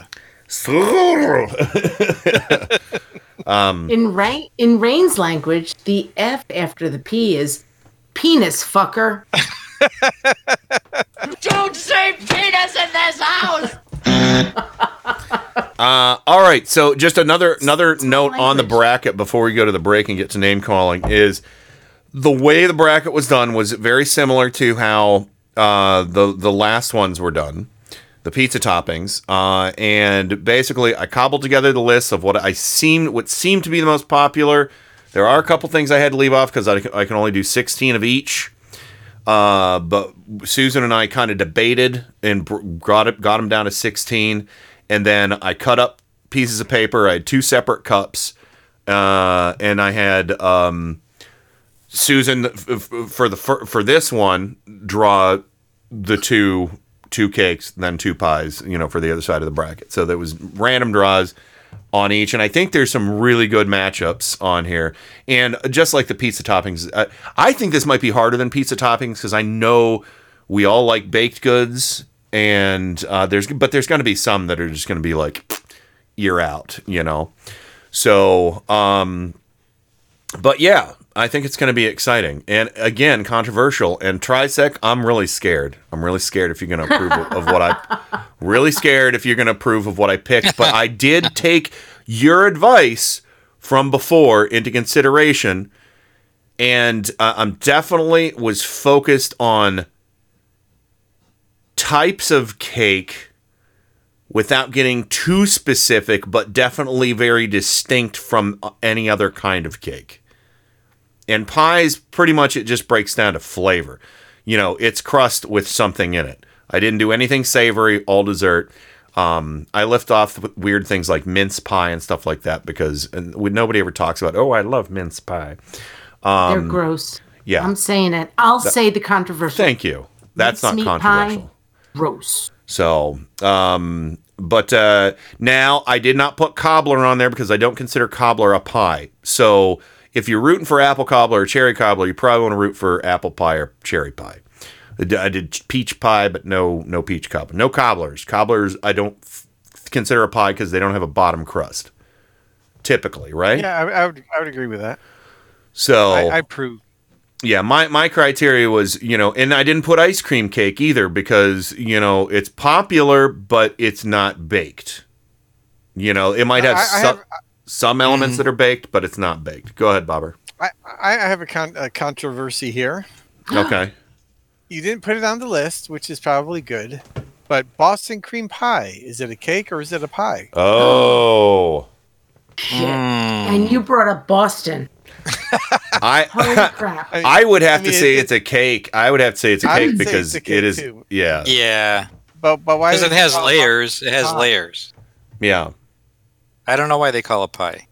You know, just like how somebody calls it Boston. Well, Boston. You know, there's like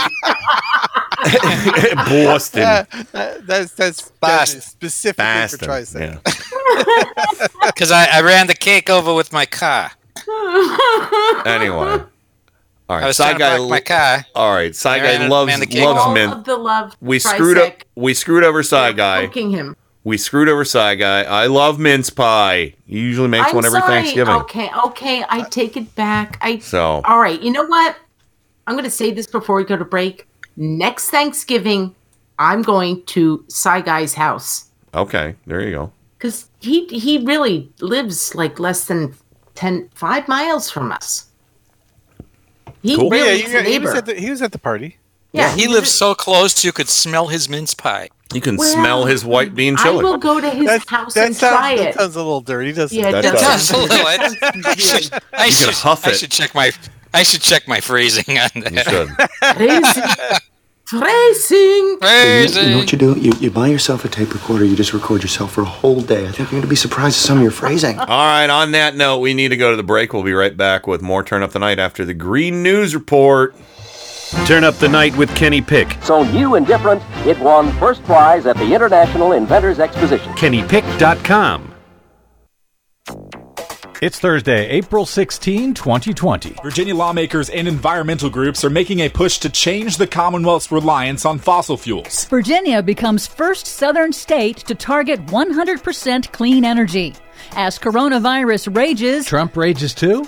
As coronavirus rages, Trump EPA refuses to tighten clean air rules. Oh. Plus... There's no one who wants this thing over more than I do. You know, I'd like my life back. 10 years later, the BP oil disaster in the Gulf is still harming marine life. All of those disasters and more straight ahead. From BradBlog.com, I'm Brad Friedman. And I'm Desi Doyen. Stand by for 6 minutes of independent green news, politics, analysis, and snarky comment. Now our only effort to combat climate change is everyone collectively hoarding plastic bags under their kitchen sinks. The trick is to stuff the small plastic bags into the big plastic bags until they're so stressful to look at, you just give up and throw them directly into the ocean. This is your Green News Report. I'm gonna soak up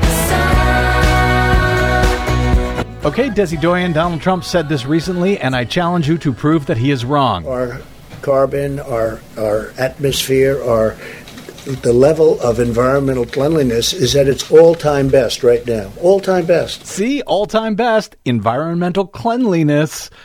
All he had to do was ignore a global pandemic, wait for tens of thousands of people to die, and poof, climate change is over. Yeah, it's not, though, but you do kind of have a point. Thank you.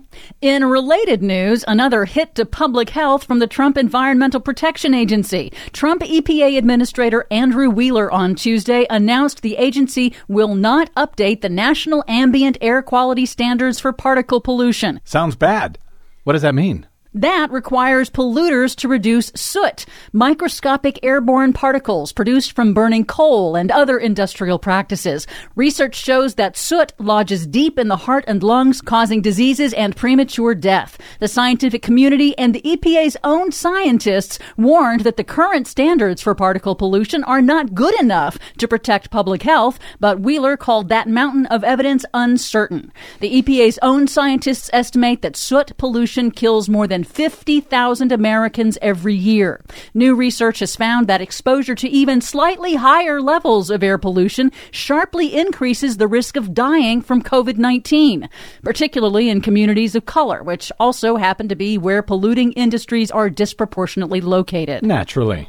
So thousands of Americans are going to die every year prematurely, unnecessarily, all so polluting industries can save a few dollars. You say that like it's a bad thing. It is, because the Trump administration is failing to act to protect Americans when the scientific data clearly shows necessity. You say that like you're surprised. Sounds pretty familiar, doesn't it? Yep. In other news, April 20th marks the 10th anniversary of the BP oil disaster in the Gulf of Mexico. Happy anniversary. 11 men were killed and dozens injured when BP's Deepwater Horizon offshore drilling rig exploded, causing the largest offshore oil spill in U.S. history. The rig collapsed into the ocean 2 days later, on Earth Day. More than 200,000 gallons of crude oil spilled into the Gulf of Mexico over 5 months, killing tens of thousands of birds, dolphins, and other marine life, and decimating the Gulf Coast's tourism and fishing industries. The root cause of the disaster was BP's cost-cutting and corporate culture of profits over people. BP ultimately paid more than $18 billion in fines, the largest corporate settlement in U.S. history. But the ecological and economic consequences of the disaster live on. In a new study out this week, University of South Florida marine scientists say they are still finding oil in fish populations. And Texas A&M researchers this week warned that another major offshore spill is inevitable because instead of strengthening regulations and oversight, the Trump administration instead has weakened offshore drilling safeguards and other protections that were put in place by the Obama administration after the BP catastrophe. Because, of course, they have. What could possibly go wrong? However, as we approach the 50th anniversary of Earth Day on April 22nd... Happy anniversary! There is some good news. In Virginia, Democratic Governor Ralph Northam this week signed the Virginia Clean Economy Act, making Virginia the first southern U.S. state to set a goal of 100% zero-carbon electricity by 2050. The law expands the state's offshore wind portfolio, requires nearly all of the state's coal-fired power plants to close in 4 years, and joins the Northeast's Regional Greenhouse Gas Initiative, a carbon cap-and-trade program that has raised billions by putting a price on carbon pollution. Pretty cool, but Virginia's not a state. It's a commonwealth. Too pedantic? Finally, new renewable energy capacity hit record levels globally in 2019. According to the International Renewable Energy Agency, last year, three-quarters of all new electricity generation built around the world was 100% clean energy. Solar, wind, and other zero-carbon technologies now provide more than one-third of the world's electricity. That is a record, and it's a huge shift that was almost inconceivable when BP's oil rig blew up 10 years ago. For much more on all of these stories and the many we couldn't get to today, check out our website at greennews.bradblog.com. Find, follow, and share us planet-wide on the Facebooks and the Twitters at Green News Report. I'm Brad Friedman. And I'm Desi Doyen. And this has been your Green News Report. Because these things will change. Can you feel it now? These walls that they put up to hold us back will fall down. What the hell? Indie Media Weekly. Extraterrestrial Radio. All the power without the tower.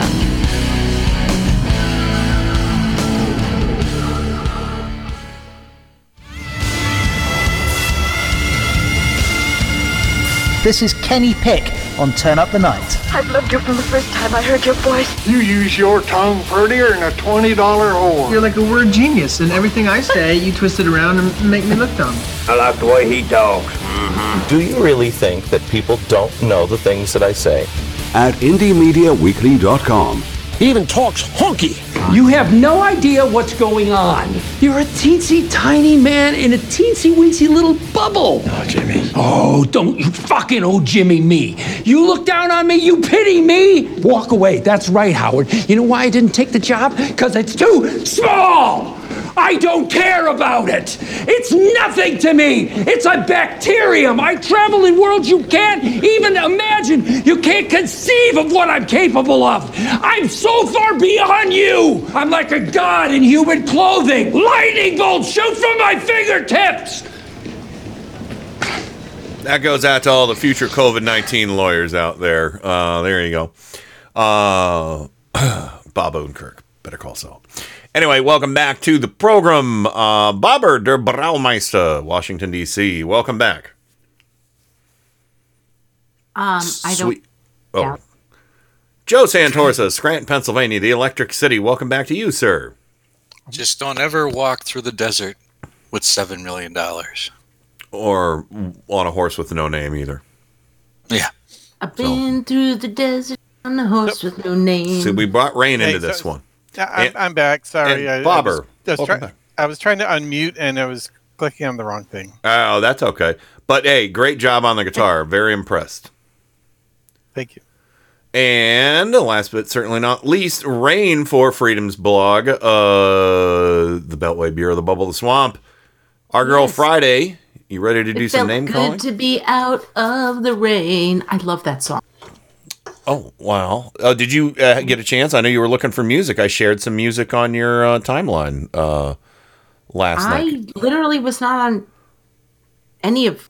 I was offline for most of the day. Well, I shared three albums that I think you might really enjoy by... I clicked on them and I did not listen, and so I'm a terrible person, but yes. I saw that, and I'll check into it. It's fine. No, I really think it's not metal or anything like that. You know, it's like, I don't know if you've ever heard Japan, but they were very influential to Duran Duran.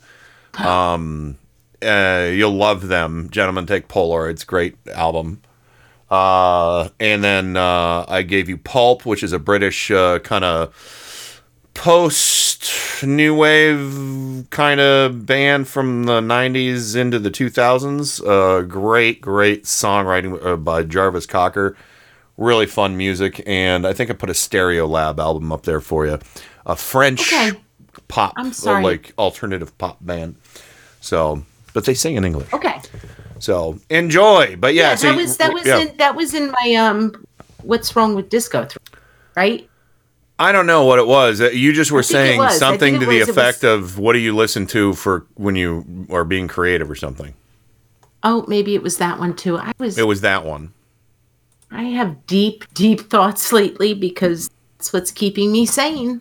Well, I'll tell you what. I want you to listen to at least one of those and get back to me and tell me what you think, because I think I picked some good stuff with you in mind. So I will. All right. So, what do we want to give out? I don't know enough German words to give out German words, I don't think. I think we should keep it simple tonight and just give out leftover Easter candy. Or things that we're discovering in the back of our freezer. No? Okay, you're discovering... I think that you might be discovering more in the back of your freezer than we are. We cleaned out our freezer. No, I'm just making a joke. I'm saying we could make it up, like things, you know. It's a joke. Whatever. I don't know. Okay. Whatever you guys want. I don't want to be bossy. The reason why I said leftover Easter candies because I got to tell you, guys, every year after Easter, Bob likes to go out and get the 50% or 75% off Easter candy. And this year didn't happen because Trump and coronavirus. No. Well, no peeps for you. So nope. But next year I understand they're going to have Corona chocolate. Trump is the peep Nazi. I actually did get some peeps ahead of time, so I was able to have some peeps on Easter. Oh. But it's that leftover. Am I right, Bob? The leftover. My favorite is Russell Stover coconut cream eggs. Oh, okay. I love those. The dark chocolate. Oh, those are so good. Yeah, that's like basically a Mounds, really. Higher end. Oh, yeah, definitely. But still, a Mounds candy bar is pretty damn good. So is Almond Joy. But okay, let's go ahead and we'll give leftover Easter candy or something imaginary found in the back of a freezer. So here we go. Or both. I'm going to start out with our listeners on. All right, well, let's play your jingle and then. That. I love it when it rains. For your pleasure, it's Rain from forfreedomsblog.com. Excellent. She's never failed me before. Honey, you got to give it away to keep it. You can't just hold on to this. Attractive, hot, beautiful. We're talking about the same thing here. You want to mess around? Here comes the rain again. The greatest source of energy known to womankind. Oh, and then I got to play this. All right, let's get straight to the biscuits. There we go. Biscuit. All right. What?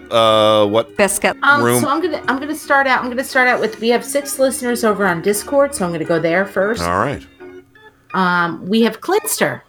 Oh, don't forget the hosts above too in green. So. Oh, okay. Thank you. All right. That's okay. Okay, we have okay. Oh, jeez. Too many computers. All right, so we. All the computers. All of them. All two of them. All of them. All of them. All of them. All right, I'm gonna go with. Okay, we have Adam. All right, Adam Hebert. What leftover Easter candy does he get? He gets licorice, jelly. How about the Brock's jelly beans? There it is, jelly beans. Okay. Yes. And I'll give you a banana I forgot about in the freezer. And if you don't want a frozen banana now, you can just save it and have a regular banana later. And there's always money in the banana stand. Yeah. I stole that joke, by the way. It's like somebody asked me if I wanted a frozen banana, but I said no, but I'll take one anyway because I want a regular banana later. So. All right. Next up, we have Bobber DC. Well, Bobber, we can't keep him from his peeps, right? You know what I'm saying? He's got the peeps. Necco wafers.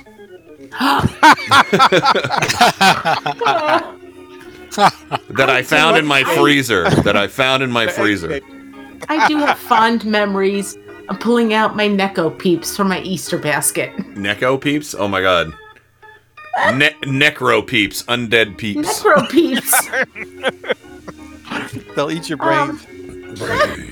Next up, we have Kenny Pick. We have you, sir. Okay, my brother.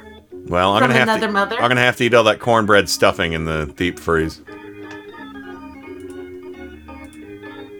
And what candy? Oh, orange circus peanuts. Oh my god! Damn it. Is that even an Easter candy? That's not an Easter candy. I demand a recount. Fond Easter memory. God damn it! I don't remember ever getting those in my Easter basket. My parents loved me, so.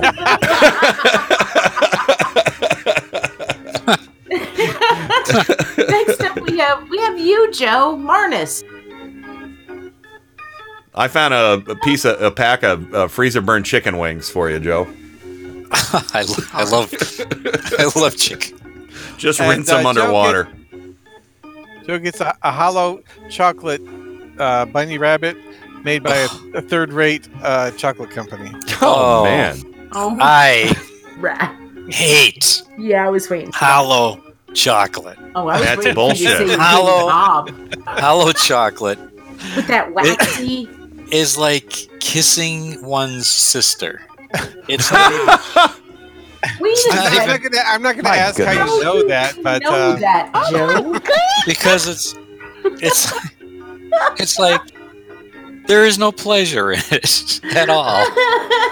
I can't believe I ate that whole thing. You ate it, Ralph. It's like somebody said, "We ran out of chocolate, so let's make this plastic thing." And pass it off as chocolate. I feel like it's wax. It's like chewing on those wax lips. Yes. Or those wax. It's wax chocolate. Yeah. It's awful. It's not real chocolate. Next up, we have Michelle. Oops. We have Michelle in Florida. Michelle, they're opening up the beaches again. You can go swim. In Corona. You know what rhymes with beaches? Frozen peaches. Got some frozen peaches for you from 1964. 64, baby. Well, if Michelle's going to the beach, then she's going to need some lifesavers. Oh, wow, Dad. That's. I think it'd say, you get butter rum? Butter rum. Those are good. Yeah. Oh, God, I hated those. I love those. Of course you did, babe. We got a bag of cherry lifesavers from Amazon pantry. Next up, we have Miles. We're still on the Discord chat, by the way. We have Miles. Yeah, we are. So Miles, from the back of my freezer... There is a small container of something orange that could be soup, could be pumpkin puree. It's yours. Mmm. I actually thawed out some pumpkin puree the other day thinking it was ground chicken, and I was like... Oh my god, really? Yeah, I thought it was ground chicken that I had added seasoning to, because I make homemade chicken nuggets. And I was like, oh, that's that chicken meat I froze. And I thought, I was like, shit, it's pumpkin puree. Time to make soup. So. And Miles gets a chocolate-covered marshmallow bunny. Ooh. That's not terrible. No, it's not. You know what I like is those pinwheel cookies with the marshmallow and chocolate on top of them. They're like shaped like a little bundt cake. Yeah, I know what you're talking about. With the coconut or no? I'll take them either way. Usually it's just marshmallow and chocolate on a little floral-shaped cookie. All right, so I'm gonna save Trojan for the last. Okay. Next up, we have Clinster. Clinster, I got a nice frozen ham for you. Ham. And Clinster gets a Reese's peanut butter egg. Man, what did you do right, Clinster? I like Clinster. I do too. So apparently Bobber hates everyone else except for that shit. Except for Clinster. Holy moly. So next up we have Cat. Moving along quickly before resentments rise. All right. Cat. I got a Marie Callender pot pie from about 3 years ago for you. Oh, they last. They do. Is it chicken? Sure. Why not? Probably. That's usually what I have laying around. Stuff. It's way better than Boston, Mark. So Kat gets those foil-covered chocolate eggs, that are just a little bigger than jelly beans. I love those. Oh, those! They're terrible. No. It's like the Santa Claus, the foil-covered Santa Claus chocolate. Why did you just say that you like Clint and then you give Kat that? That's not nice. I gave her a pot pie at least. So that was nice. All right, next up we have Livin. We have Livin, and I'm really happy that Livin is doing so well. Livin, I'll tell you what. You get a pot of my world, not a pot, but a frozen container of my world's famous chili. Award-winning. Yeah, award-winning. And he gets the Lindt chocolate Kix. Wow. Lindt? Yep. Yeah, it's not like pocket Lindt. It's Lindt. Yeah, I didn't even get that. Oh, because he's been having a rough time. He deserves some good chocolate and chili. Next up in Discord we have Meow, Meow, Meow. Goodness. Meow. Joe, do you have a freezer thing you'd like to give Meow Goodness? A dead cat. Oh my god. No, come on. No, wait. Wait. That was really fucking dark. Wait. I'm sorry, can we rewind? I'll just go ahead and keep giving the items out. We've told you this story about, when we went on vacation and our cat died, right? Oh, no, I don't. I can't. No, not right now. Please, no. Our cat died when we were on vacation. Our neighbor had to put her in our freezer because we couldn't come back in time. Oh, no. So we literally had a dead cat in our freezer. After we got home, we took her to the place that had her cremated. It's a true story, guys. It is true. 100%. I really stepped in it here. Oh.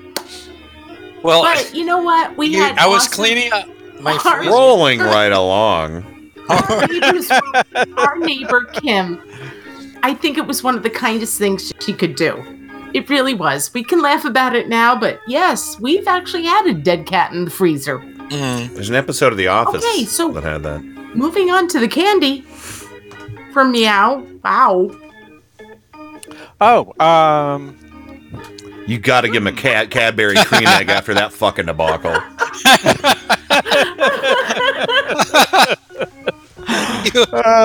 You don't see. Don't ask me. Well, this isn't a typical Easter candy, but since we're talking about freezers, maybe a chocolate-covered frozen banana. Ooh! Oh, that was nice. And if you want a regular chocolate-covered frozen banana later, you can just leave it. Yeah. Set on the counter. I can't help what I found in my freezer. Oh my God. So next up in Discord, we have Theo. Well, Theo, I'm going to end the cycle of cruelty right now. And to you, my friend, I'll give you a slab of the turkey breast I roasted today, which is going into the freezer. Oh. Well, damn. Pre-frozen. We need to start getting nicer around here. Sorry to everybody else who got the shaft early on. I don't know. We kind of used up all the crappy Easter candy. I think that Theo, for candy, deserves a Cadbury egg. Oh, I forgot about Cadbury eggs. I just said because that. I think that it's delicious to have a chocolate-covered feed. I literally just said Cadbury cream egg. Oh, I didn't hear that. I'm sorry. I didn't hear it either. Oh, okay. I don't know. So I said you got to give him a Cadbury cream egg to make up for all the awfulness. I'm sorry. So. I think I might have been laughing. But right. Yeah, I kind of love Cadbury cream eggs. Because I'm a big fan. Big fan. All right. Trisec. Trisec is the last in the Discord. Trisec. Yeah. Mm-hmm. What's in the back of your freezer, Kenny? Joe, are you going to be good? Or Joe? Joe was fine. Joe was actually really fine. What do you mean? Meow just asked me, does your dead cat bounce? I said, no, it sort of just plops. Oh. It shatters. Our dead cat did not bounce. It didn't even plop. It just went thunk. Trisec. Let me reach into my freezer. Wait, let me dig down here. Oh. A bag of giblets. Oh, there you go. That I put in there some Thanksgiving about 7 years ago. I forgot about. You can put them away.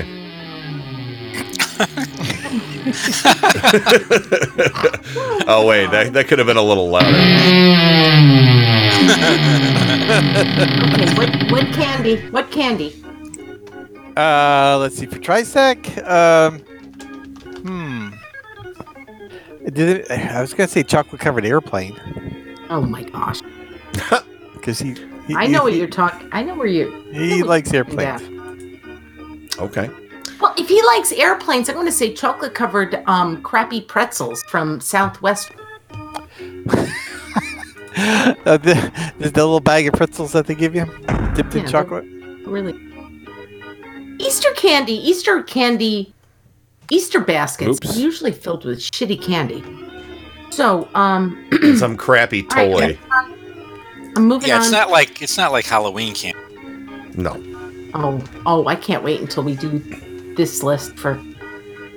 So moving on to the Tango. We already did Adam. We already did Bobber. Oh, we got Psy Guy. Joe, you want to get into your freezer again? Digging down.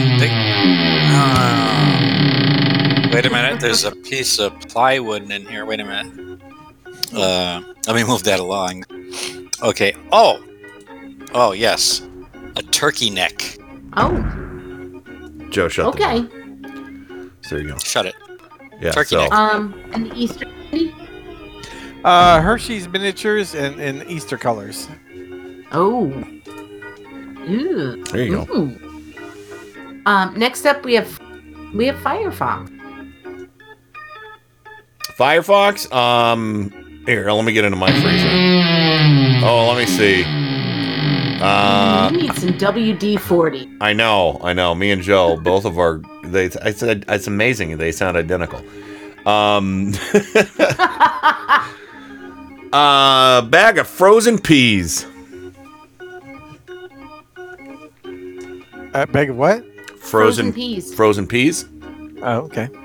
Not frozen urine. Frozen peas. Where the hell did that come from? because I wanted to make sure he didn't think I was saying frozen pea. Wanted to make sure he didn't think I was saying frozen pea. Who the hell frees Trump? That's where my parties? Mind is at right now. Hospitals. Oh. All right, Easter candy. I'm thinking. Go ahead, Bob. Almond Joy in the shape of a Christmas egg. I mean, an Easter egg. Sorry. Oops. Christmas egg. Sorry. We got your wires crossed, son. What's a Christmas egg? I'm like Jack Skeleton and accidentally stumbled into the wrong holiday. What kind of Christian are you, boy? Next up, we have. I'm all about the baby Jesus. I like baby Jesus. Yeah, he's adorable. And Mary his little Einstein and his little angry balled up fist. Moving along. Moving along, we have Francie. Francie, let me Joe here. Give a shout out for Francie because she's been up there with her mom for the past 4 weeks. And she cleaned out her mom's freezer. So Joe here, go ahead and get into the clown freezer. She's been away from her husband. Okay, I have something really nice for you. Oh, I went way down in the freezer. All right. And I pulled up a box of ice cream sandwiches. They don't. Yeah, I dig them. They get some freezer burn. If they're down deep enough, they won't. Nah, they were way deep. Well, if they're in a chest freezer, they won't. Yeah. Chest freezers. Okay, I never get freezer burn. One guy in one of my co-hosts say, not if they're down deep enough. And then I heard another one say, not if they're in a chest freezer. So. All right. We gotta get going to the break. What's who's next? Candy. Candy. How about some blackjack gum? Oh. That's fun. We have Grimmy Lee next. Sorry. I'll give you some of my frozen hot and sour. Frozen hot and sour soup. A good number of people, by the way, before we go to break. Sorry. Frozen hot and sour soup. Oh. Candy? Let's see. Some Red Hots. Red Hots? Red Hots. Okay, hot Red Hots. Sure. Cinnamon jelly beans. Next up we have Heather. We have Heather next. All right, Joe, you want to get into the clown freezer? Okay.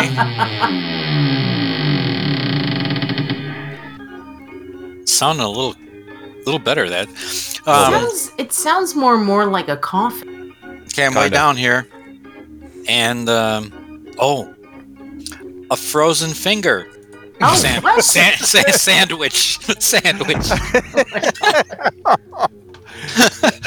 Sandwich. Finger sandwich. A frozen finger sandwich. Maybe a sandwich. Yeah, there you go. All right. Maybe some what kind of Easter candy? Coconut Nest. Ooh, those are fun. I love those. So, all right, who's next? Jeans Girl. Well, Jeans Girl, I'll tell you what. I have some delightful chicken rice soup that I just made that's in my freezer, and it's dated. So. What's the date? From last month. Okay. Not bad. Candy. Candy. How about a nice butterscotch hard candy? Some Werther's? Werther's.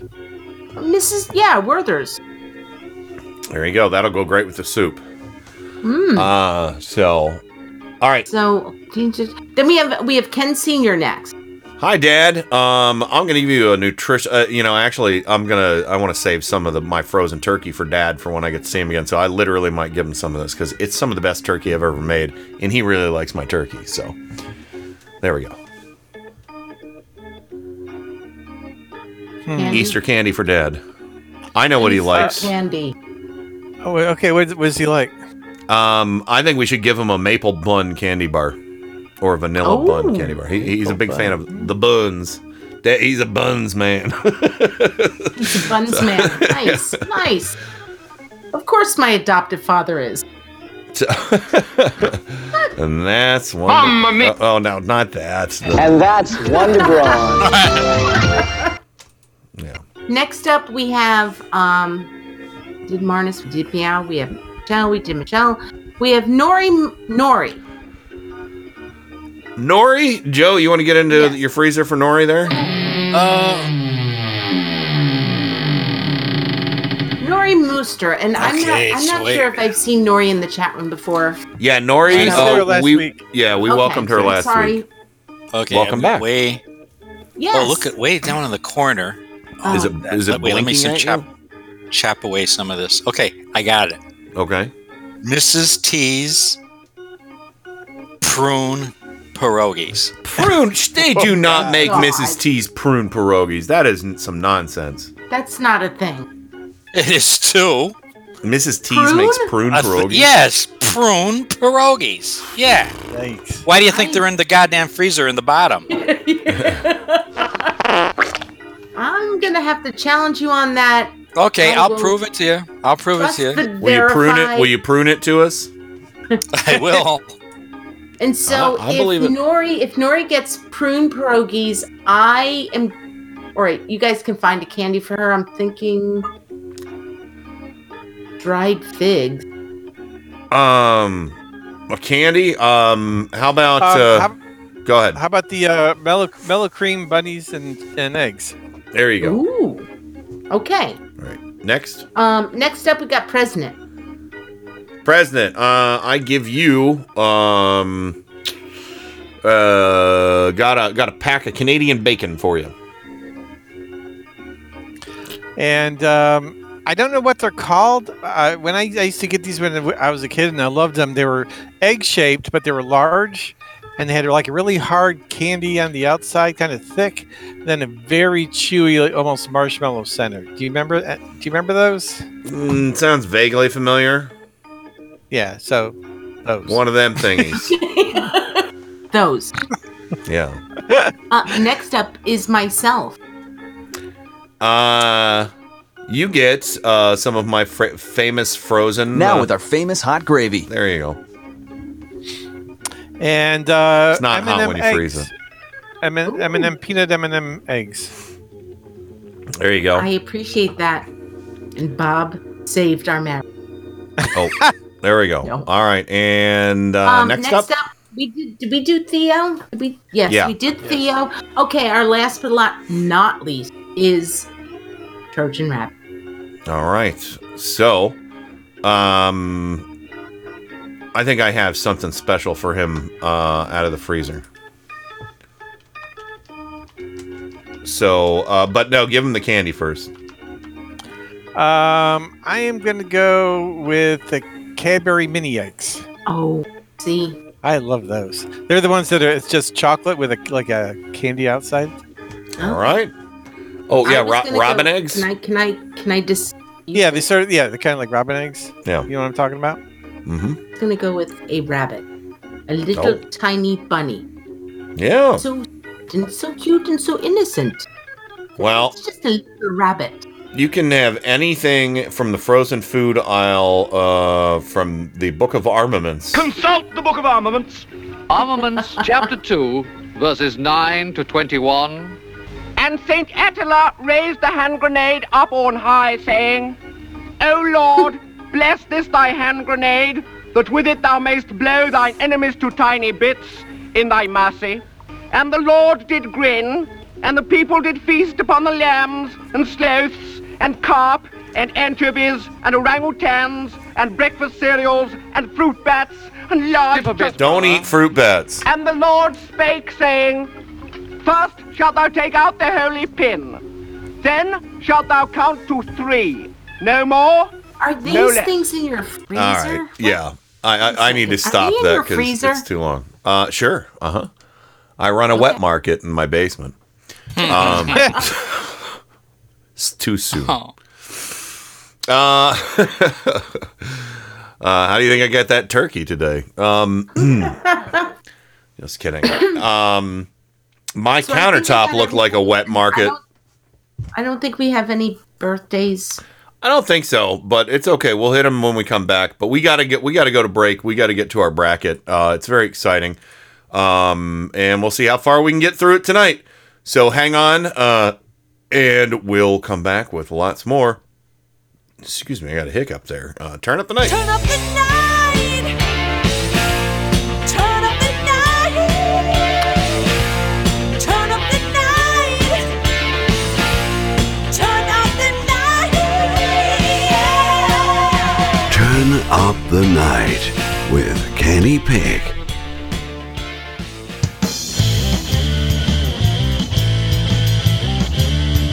Atomic fire. Atomic fucking fire. It's atomic fire. Atomic fucking fire. Out in the madness we call the future. We're living on borrowed time. You borrowed yours and I borrowed. Wasteland. It is a no man's land. And you ought to know it's gonna explode. It's atomic fire. Atomic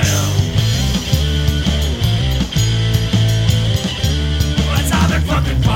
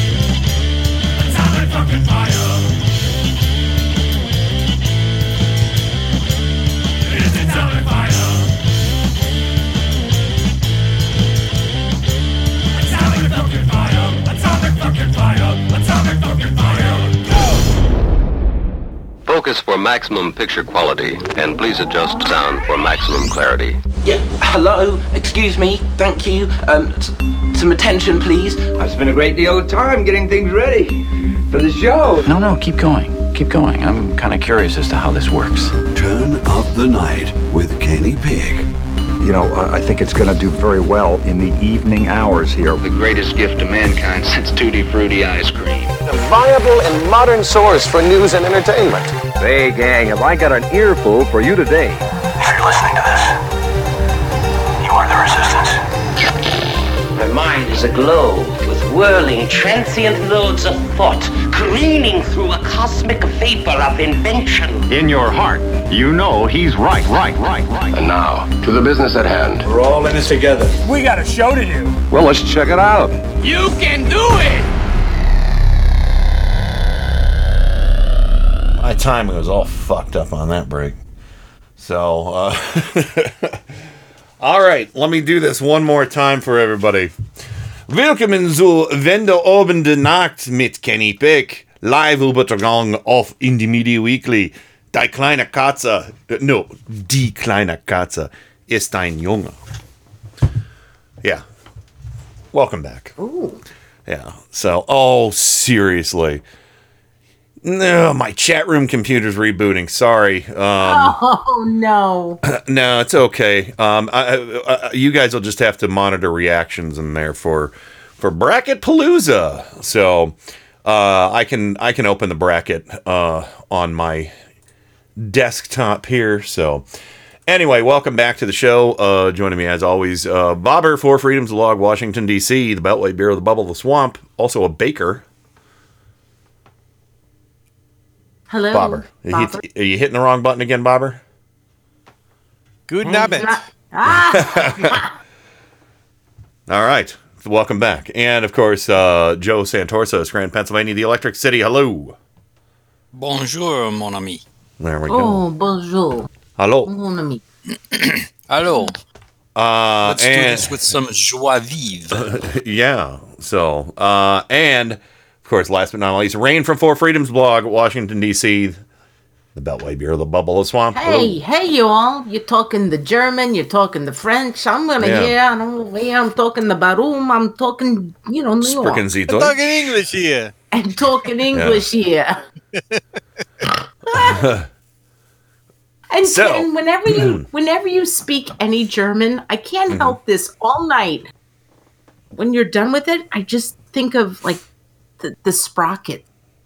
The sprocket skit from SNL. Yeah. It's Spacely Space Sprockets? No. It's not Space with Dita. With Dita. Oh, Dita. Touch my monkey. Oh, Sprocket. Would like to touch my monkey? All right. So here we go. We got to do this. We got to do this right. We got to get the voice on so we can give the full title of our latest bracket. Here we go, everybody. It's time for the Turn Up the Night. Have your cake and eat pie too. Bake Off. Cake versus pie. All right, there we go. Tough guy. All right. So, okay. So, all right. So the way the bracket is laid out, I've tried my best to pick out the 16 most popular flavors and styles of cakes. I tried to leave some kind of open-ended. There are variations on lots of different things, so I will give caveats as we go on my decision-making process, on Susan and I's decision-making process of what went on the list. This is tough. This is tough. So here it is. This first one right now could be a fight. So here we go. The sweat. All right. First up. Red Velvet versus Cassata Cake. Okay. Oh, no. I'm going to throw this one to Joe because cassata is a delicious Italian cake. It is. It's reminiscent of... it's a spongy, wet, rummy. Or wait, is cassata Italian or is it from South America? It's a spongy cake. It's sort of like you said that, Ken, because I don't know what cassata. Yeah, it's like a tiramisu kind of cake, but not a tiramisu. It usually has strawberries and heavy whipped icing. And it's got a sponge cake that's soaked in something. Yeah, it has something. And I think one of the layers, like, you know, between the cake, they like usually put like a fruit spread. Yeah. In between the layers, so it's basically a white cake with heavy whipped icing, strawberries and berry like filling in it. So, and we've had them many times. It's almost tiramisu. It's like without the coffee and chocolate aspects, really. You know, somewhere along.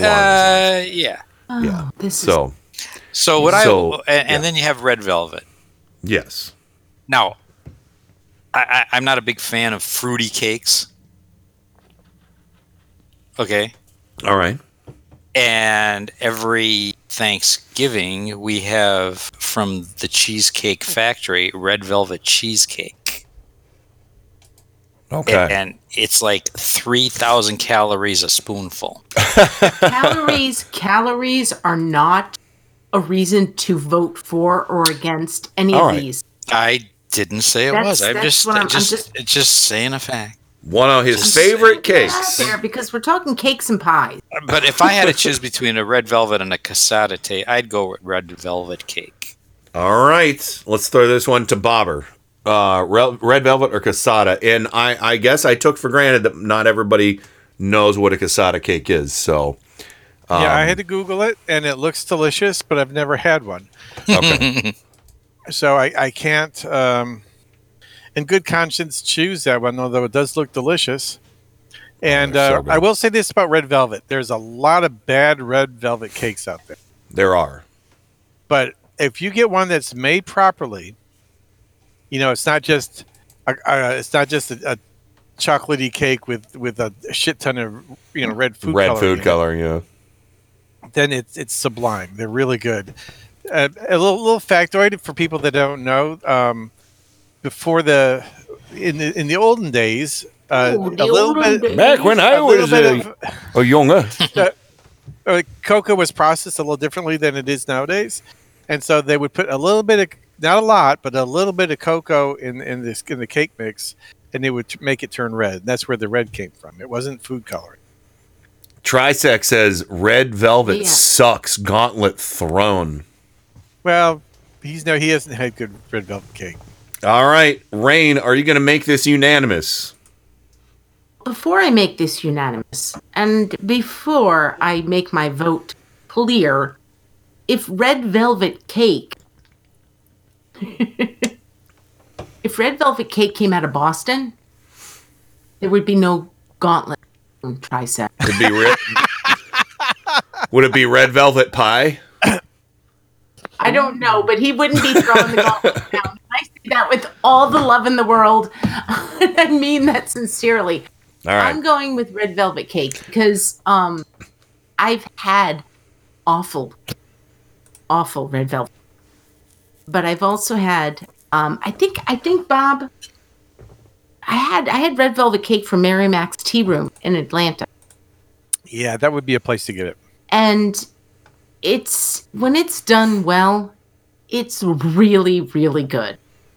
But it's not often done well. And I'm with Bob. I don't know that other, the cassata, I don't know it. I have never tasted it. I didn't even know it existed. Well, I'm sorry for calling you out. No, it's sorry, but I'll tell you what. I'm with Trisec. Red Velvet should have advanced. No, I'm sorry. Cassata should have advanced, not Red Velvet, but Red Velvet advances. So this is something that I need to seek out. Yeah, Red Velvet to me is just boring. For something that I've never boring tasted. AF. I love the cream cheese icing. Oh. You can get cream cheese icing on any kind of cake you want. Well, I like it on red velvet cake. Well, yeah, there you go. Cassata cake is and I love sublime. Red velvet cheesecake. So cassata cake red velvet is sublime, but it's okay. You guys don't know. All right, here we go. Next up, we're changing. Ken and Trisec. I mean, if the Italian guy chooses red velvet cake, hey, the Italian guy chooses. I know. I'm like, what, and he's, Joe's coming at me for, learning German, and he's like turning his back on his people right there. Oh, but you forgot about the peppers and sausage. No, I didn't forget about it. I'm scarred. Holy shit. It is. Wow. I won't even repeat the names. I won't even repeat the names. I viciously attacked them in the production chat. It did. I was scared for my life. A brutal attack. If we weren't under lockdown, I'd be scared he'd drive out here and break my kneecaps. All right, here we go. Next up, we're going to broaden the category on this one on the bracket. Formerly, the German chocolate cake. Yeah. Ken, I got to tell you, you had mentioned this previously. Yeah. There are too many German chocolate cakes. I think there are too many chocolate cakes to just put German chocolate on the list. That's what I'm saying. So, because there's like triple chocolate and cakes. Chocolate bombs and chocolate suicide by death, make love to it, chocolate sandwich, whatever. I don't go in for those. This bracket, I'm going to say to you honestly, is weak. It's what? It's weak. What do you mean it's weak? German chocolate cake versus birthday cake. Oh, this particular bracket. It's the luck of the draw. It's the luck of the draw. Yeah, it's luck. It was all randomized. It was all randomized. Anyway, so we're going to broaden the category. Too bossy and too controlling. We're going to broaden the category. We literally have 4.5 minutes left in this segment. So, chocolate cake versus birthday cake. All right. Birthday cake has had quite a resurgence lately, and they're making other things flavored like it. There's a very kind of distinct, it's usually a yellow or white cake with white icing, whatever, sometimes sprinkles, whatever. It's not a bad flavor, but it is kind of a very generic flavor. But chocolate, on the other hand, I was going to go German chocolate, but I was like, then I just kept thinking about all the other chocolate cakes out there, and it's like, no, it's just chocolate cake. And it's whatever your perfect chocolate cake is in your head. So I know this bracket is going to be weak, I think. But let's find out. Let's start with you, Rain. I'm going with German. I'm going with the Deutsch. And I'm going with German chocolate, in particular, Black Forest. Okay. All right. Yeah, very good. So, all right, Bobber, bring it to you.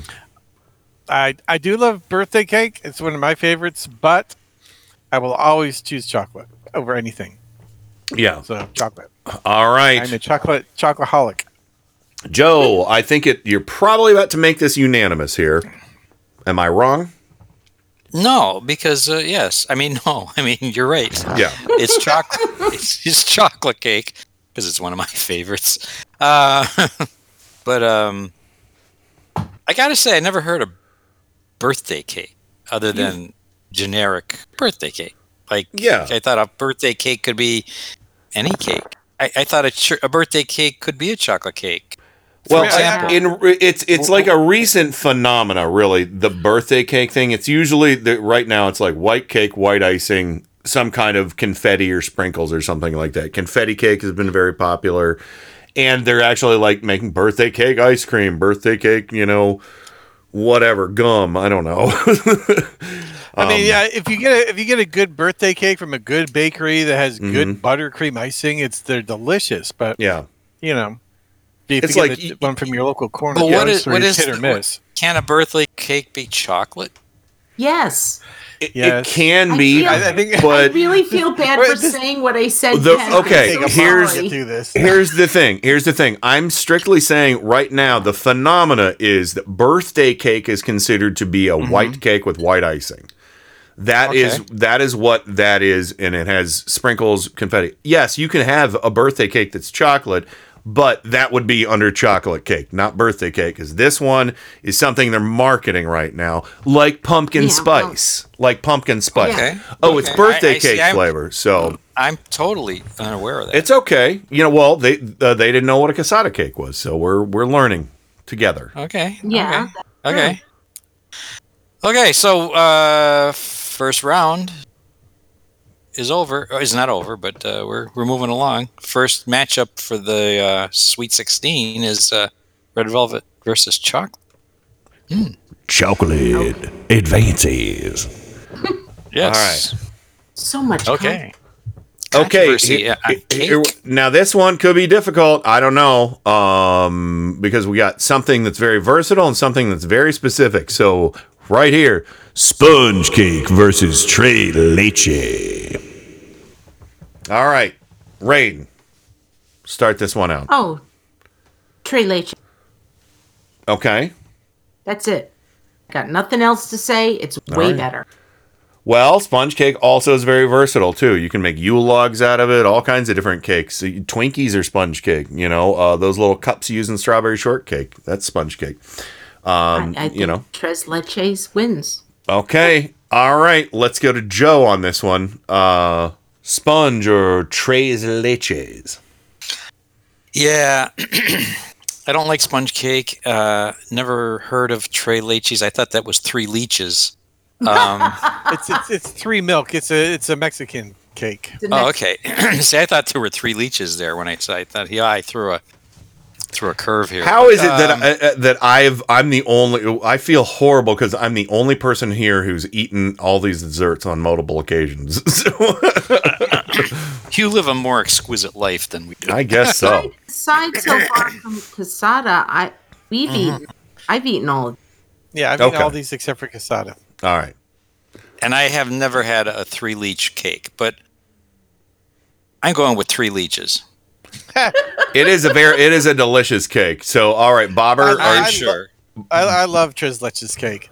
And so tres leches cake is sort of like a poke cake where you have a cake and then you pour in like sweetened condensed poke holes and pouring sweet condensed milk, and then has like a whipped cream icing. Again, a lot of tiramisu kind of qualities. It's really, really moist and gooey and oh, it's so good. All right. 3 leeches. 3 leeches advance here. Slither along, boys. Slither along. Do leeches slither? No, so they just sort of hang on. All right. All right, we're going to do one more before the break. So here we go. Angel food versus fruitcake. Bobber, I want to start with you on this one because you make an exquisite fruitcake. And I want to see what you say. I do love a good fruitcake, but it's to me, it's kind of like a once a year kind of thing. Whereas angel food, I could eat that all the time, anytime. I could just take a piece, mash it into a little ball, and just stick the whole thing in your mouth. I just pull off chunks of it and stuff it in my face. You make it sound so appetizing, Ken. You really can get so much cake in your mouth. You must be a great master chef. And just roll it up in a ball and give it to them out there. Or just tear it up, put it in a bowl with some fresh strawberries and whipped cream. Yeah, I'll definitely go with angel food every time. All right. Rain, let's go with you next. Fruitcake or angel food? I gotta go with angel. All right. Bob makes the fruitcake. People love it. I'm not here to knock it. It's just not my. So. All right. And he makes a good fruitcake. It's not like the fruitcakes that are like. Yes, he does. You order that are like 5 years old. He does not make the kind of passed around. The ones that use a doorstop. Claxton fruitcake. I literally have tried it. My mind is not closed. It's not my thing. I think it's safe to assume that there are a lot more bad fruitcakes than there are bad angel food cakes. That is probably true. I agree with that. So. I got to go with angel. All right, Joe, are you gonna unanify it? Yeah, I have to. I have to say, and this is not. I had Bobber's fruitcake at Christmas. I ate it all, but I do like a rolled up ball of angel food anytime. No, I'm saying you get the store. A ball of angel in my mouth. Seriously, when I lived on my own. Seriously, like, what can I help you with? Because I said seriously. So when I lived on my own, I would buy those like store bought ones, like in the bread bag with a little cardboard support in it and everything. Yeah. And I would just put it in the cupboard, and I would go in and I just tear a piece off and I'd eat it. So I loved it. I do that too. Yeah. Yeah, it's sort of like monkey bread for angels. Yeah. There you go. All good. All right. Monkeys go to heaven. So, monkey bread for angels advances. Fly to the heavens, my brothers. Flying monkeys. Yeah, there you go. Flying monkey angels. Monkeys, out of my ass. All right. Let's go ahead. Touch my monkey. Let's go ahead and try and make this kind of a shortish break. So let's find The Heart by Bobber. That will be a good length song for this break. So everybody hang tight. We'll be right back and we'll resume our cake v pie bracket to crack down on this whole dessert racket. I don't even know what that means. We'll be right back with more Turn Up the Night right after this. Turn Up the Night with Kenny Pick every Tuesday and Friday from 7 to 10 p.m. Eastern. All of us need to stop focusing on the lobbyists and the bloggers and the talking heads on radio and KennyPick.com. That banana oil.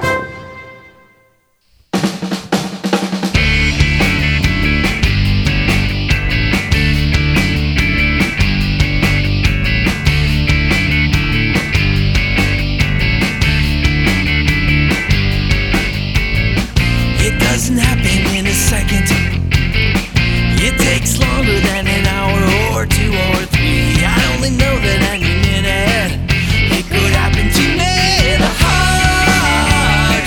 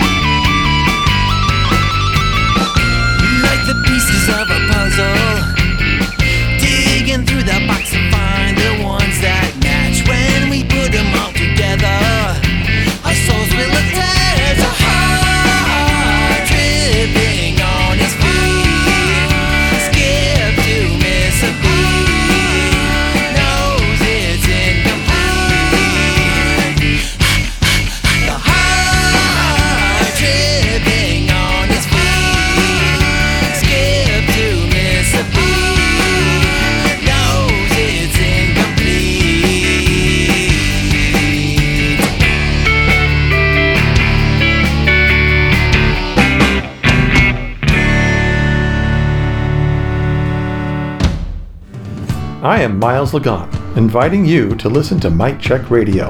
Every Sunday from 7 to 10 p.m. Eastern, our host Adam Hebert will be bringing the latest in politics and nerd news to discuss, including movies, games, and anime, all while putting up with boss-level button-pushing from yours truly.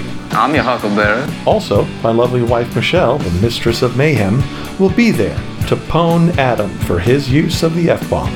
I'm nice and sweet and pure, so fuck off! Ooh. And Metal Master Kenny Pick will help keep the show on the rails with a stern but guiding hand. Remain calm! All is well! All is well! Indie Media Weekly, doing the best with what we have to work with.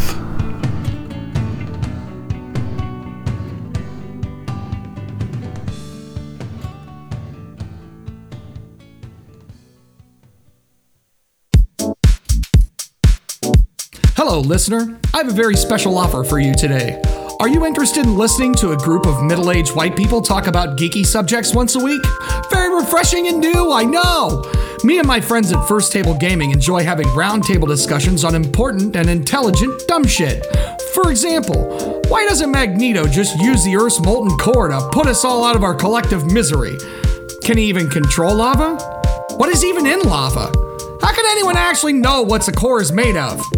Does Wonder Woman have a favorite color? Find out more about this useless information by listening to the Lunatic Parade podcast. We stream every week. Catch us on Fridays at 10:15 or Saturdays at 7 Eastern Standard Time here on Indie Media Weekly.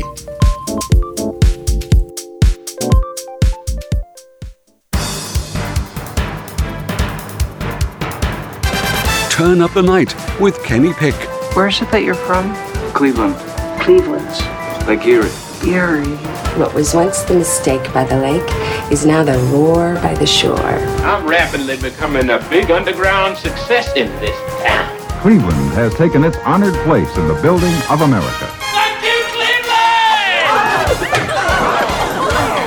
Yeah! Donkashane Cleveland. I thought I'd bring that back. Thank you, Washington, D.C. twice, and thank you, Scranton, Pennsylvania, and thank you to all of the desserts that fought hard and lost in the first portion of our bracket. Goodbye, Quesada. Goodbye, birthday. Goodbye, sponge. And goodbye, fruitcake. And goodbye, Yellow Brick Road. Yes. Goodbye, Quesada. Well, we were talking about flying monkeys, so I started thinking about that. So... Wizard of Oz is everywhere, for God's sake. Goodbye, yeah. Yellow Brick Cake. Yeah. Yes, Yellow Brick Cake is still on the bracket. I'm kidding. All right, so here we go. We're going to jump right back into the Turn Up the Night. Have your cake and eat it. Eat pie, too. Bake Off. Cake v. pie.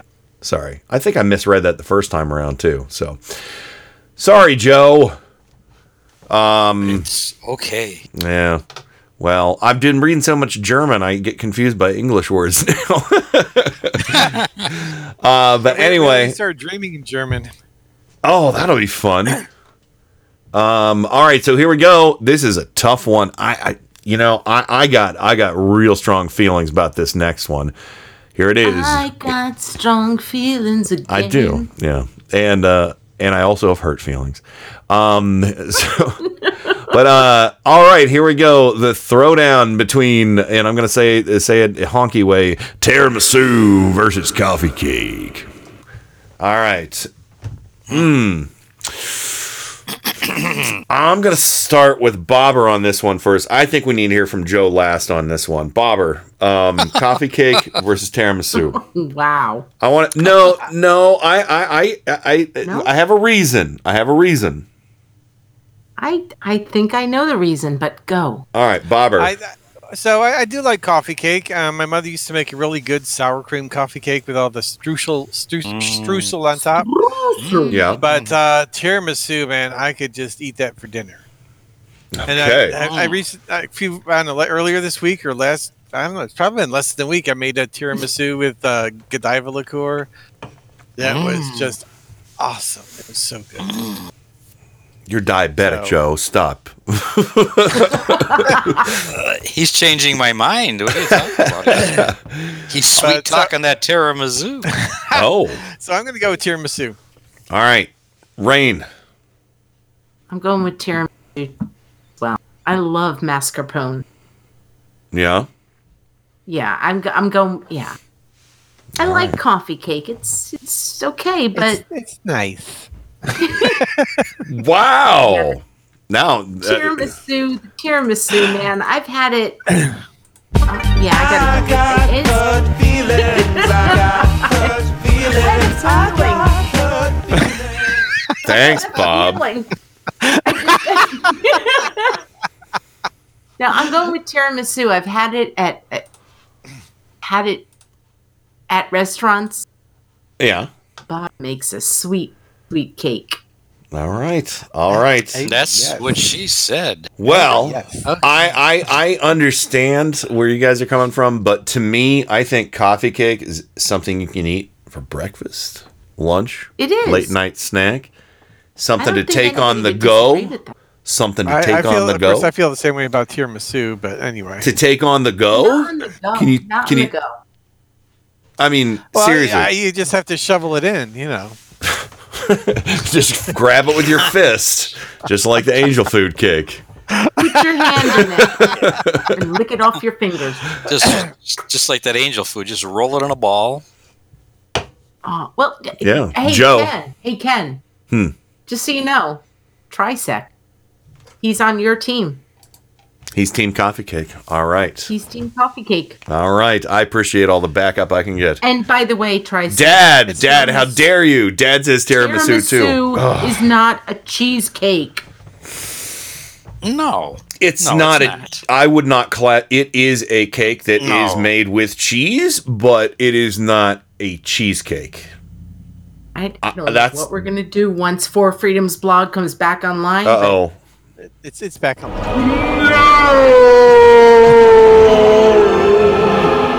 All right. All right, Joe. Tiramisu or coffee cake? If you put tiramisu and coffee cake in front of me with a cup of coffee, I would eat coffee cake every time. Okay. There it is. But what if there was no cup of coffee? I would still have coffee cake with milk. All right. Tiramisu. I'm not a fan of tiramisu. I'm not a fan of liqueur type. Wow. Spongy, wet. I don't like wet cake. You see that, and it sounds so damn dirty. It is. It's too many tiramisu. I like wet. Wet cake. Wet cake. Hold on, that cake needs to be wetter. let me wet that cake up for you. Oh my goodness! I can do this all day. She said. Let me wet that for you. So Joe, you are the dissenting vote, but I like coffee cake. I like coffee cake. Unfortunately for you, me, and Trisec, tiramisu fancy. Not working. Yeah, tiramisu goes on. All right, next. This one is interesting. I want to see how this one goes. So, all right, here we go. Cheesecake versus pound cake. All right, Joe, let's bring you on this one first. Cheesecake versus pound cake. And when I say cheesecake, it's the base, the New York style cheesecake with whatever else. You want to throw Snickers on it? You want to barf up some pumpkin on it? Do it. You know, I'm just talking. Wow, I like just regular cheesecake. Barf the bias. Pumpkin. It's like, how about some like fresh strawberries? Well, no. I'm saying any cheesecake anybody wants to do. All I want for a cheesecake is some cherries or strawberries, and it's a plain cheesecake you're talking about. Maybe a little little dollop of whipped cream on top of that, and I'm good. You don't like when you go to the Cheesecake Factory, they have all flavors of cheesecake. Here's chocolate, banana, pumpkin, death. Yeah. Again, as I said, the Cheesecake Factory's Red Velvet Cheesecake is one of my favorites. You want some peppermint patty cheesecake? Oh, God. Oh, that sounds... That was gross, man. You had to kill it. That's a buzzkill right there. Disgusting. Wow, what a buzzkill! I'm just saying, if I'm voting for a cheat, I immediately thought of Marcy. Marcy. Oh, from Peanuts? Yeah, from Peanuts. Oh. Peppermint patty, cheesecake, and Marcy. That's gross, Ken. No. Maybe she has some cheesecake pinups of Marcy. Hey, guys. Our friend Jamie is in the chat room. He's Einstein. She's Einstein. Oh, welcome, Einstein. So, hi, Jamie. Okay. All right. So here we go. Now, so I'm going with cheesecake. Yes, we have met. Pound cake is just a pound of cake. Yeah, I understand that, but for pound cakes, you could do like the lemon pound cake, or whatever. But you could do lemon cheesecake. Sure, and it's still better. Okay, there you go. All right, let's move this one to Rain. Cheesecake versus pound cake. Is this one?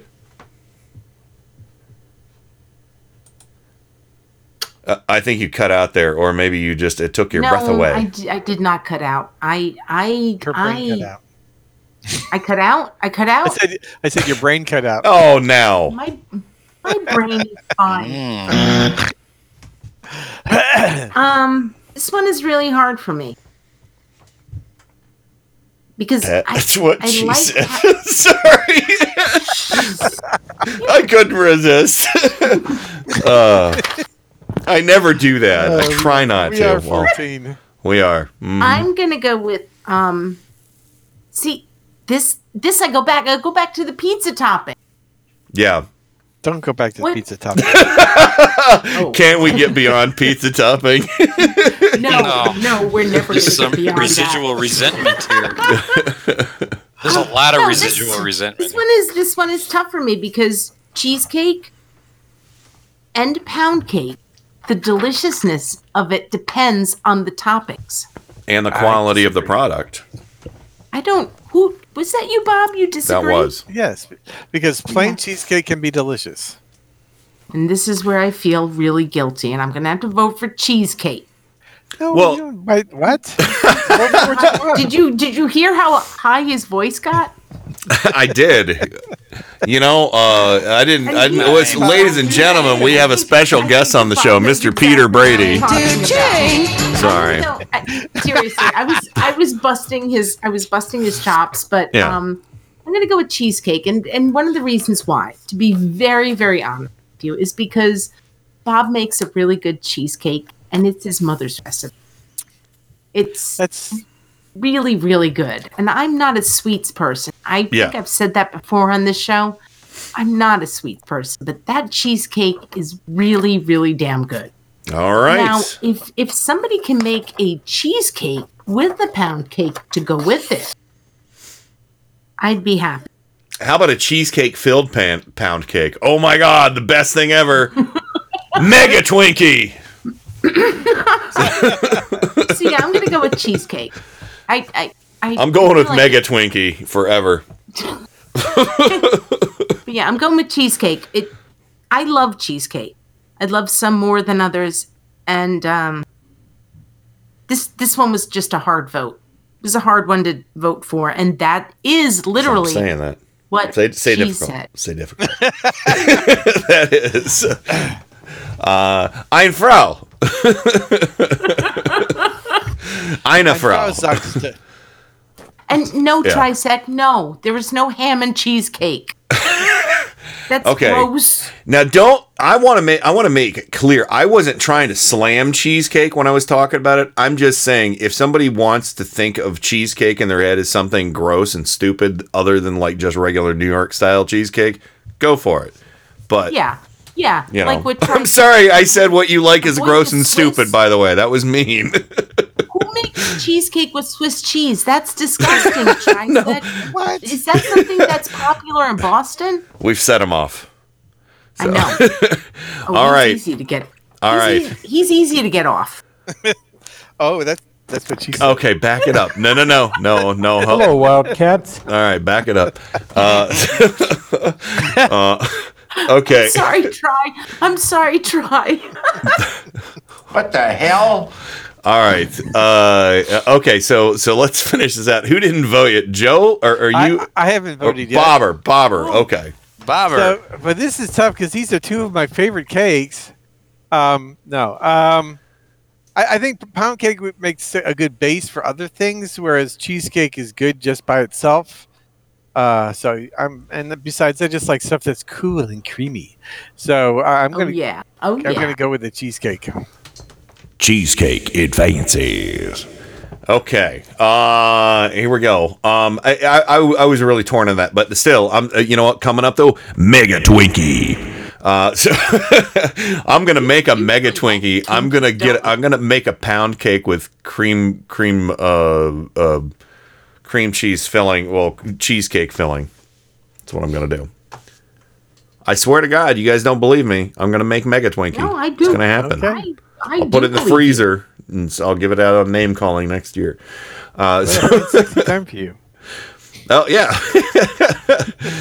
that yeah. I actually there was some phrasing and all of that too. Sexy time for you. Okay, so let's yeah. So cheesecake advances, and then here we go. Box cake, choose your own adventure versus carrot/spice. Okay. So I gotta say one of my favorite cakes of all time is a carrot cake, and I've had box carrot cakes too, but that's not what this category is about. Carrot cake / spice cake. That's people make like apple cakes and stuff like that that are very similar.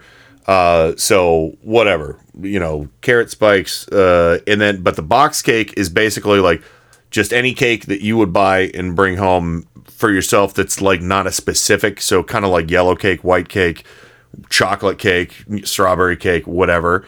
That's what that is. Yeah, funfetti, all that. You basically throw in an egg and oil. And icing that you buy out of a can. So that's what that category is for. So there we go. Let me see. Who haven't I started with? Bobber, why don't you take this one? All right. So... I'm actually just got done eating a piece of box cake with chocolate cake with frosting in the can, and it was adequate. The thing about box cakes that I like is that they tend to be very light and airy, and even make as many times as I've made cake from scratch, I just can't seem to duplicate that light airiness you get in a box cake. But carrot cake is one of my favorite cakes, and spice cake. We actually. I grew up with my mother making the boxed spice cake, so we're kind of crossing the streams here with peanut butter frosting, and that sounds weird, but it's an awesome combination. It's really good. I think that sounds delightful, actually. So I am going to go with carrot spice. Okay, Joe, let's go to you. Yeah. Well, to me. Why, when I start talking, she starts laughing? I don't know. Because I adore you, Joe. And I'm just waiting. I'm just. You adore me. And there seems to be a caveat there. No, that's it. But okay. That's just it. That's it. There's no caveat. Okay. See, box cake to me is like. See, I'm new to this then. Because, like birthday cake, to me, it was any kind of cake, just that you get for your birthday. Sure, so that's what this category is. Yeah, box cake is sort of like you go to the store. There's boxes; they all have cake in them. Mm-hmm. Yeah, any all different kind of cakes in boxes. Yeah, right. You got vanilla cake, chocolate cake, orange cake, yellow cake. Yeah, nuclear cake, Barbie cake. Yellow, right, but you got carrot spice is a real cake. That's a specific cake. So it is. I got to go with carrot spice. Well, carrot/spice. There's a lot of varieties of that too that people make from scratch a lot. So that's. But yeah. So yes, but it's basically a carrot and a piece of spice. Yeah. No, it's a little bit more than that. Well, a little bit. No. So what are you saying? What are you saying? So you're saying box cake? I'm saying Carrot Space. Carrot Space. Oh, okay. All right, Rain, is it unanimous? Yes. All right, there we go. Carrot, you spicy little boy, you advance. All right. I don't know why I'm calling all these desserts boys, by the way. Sorry. Because you believe in the patriarchy. Is cake? Because I believe in the patriarchy. Is cake a masculine word in German? Patriarchic. You know it. Patriarchy cake. Is it der cake instead of D cake or das cake? Uber cake. Patriotic cake. My goodness. You didn't like Uber cake? So anyway, go ahead and we're moving on to the next one. Pineapple upside down versus grocery store. All right, so pineapple upside down cake, very specific. Grocery store cake, we're talking about the sheet cake or something like that. It's like congratulations, Bob, for 15 years of Severus. You know. So congratulations on your tiramisu. Yeah, exactly. So, you know, just generic, you know, whatever, a 50-50 cake or, you know, all white, all chocolate, whatever, you know, some dumb shit like that. So that's what that is. And it has very distinct taste because they use really cheap shortening for their icing. So that's a very distinct thing, I think.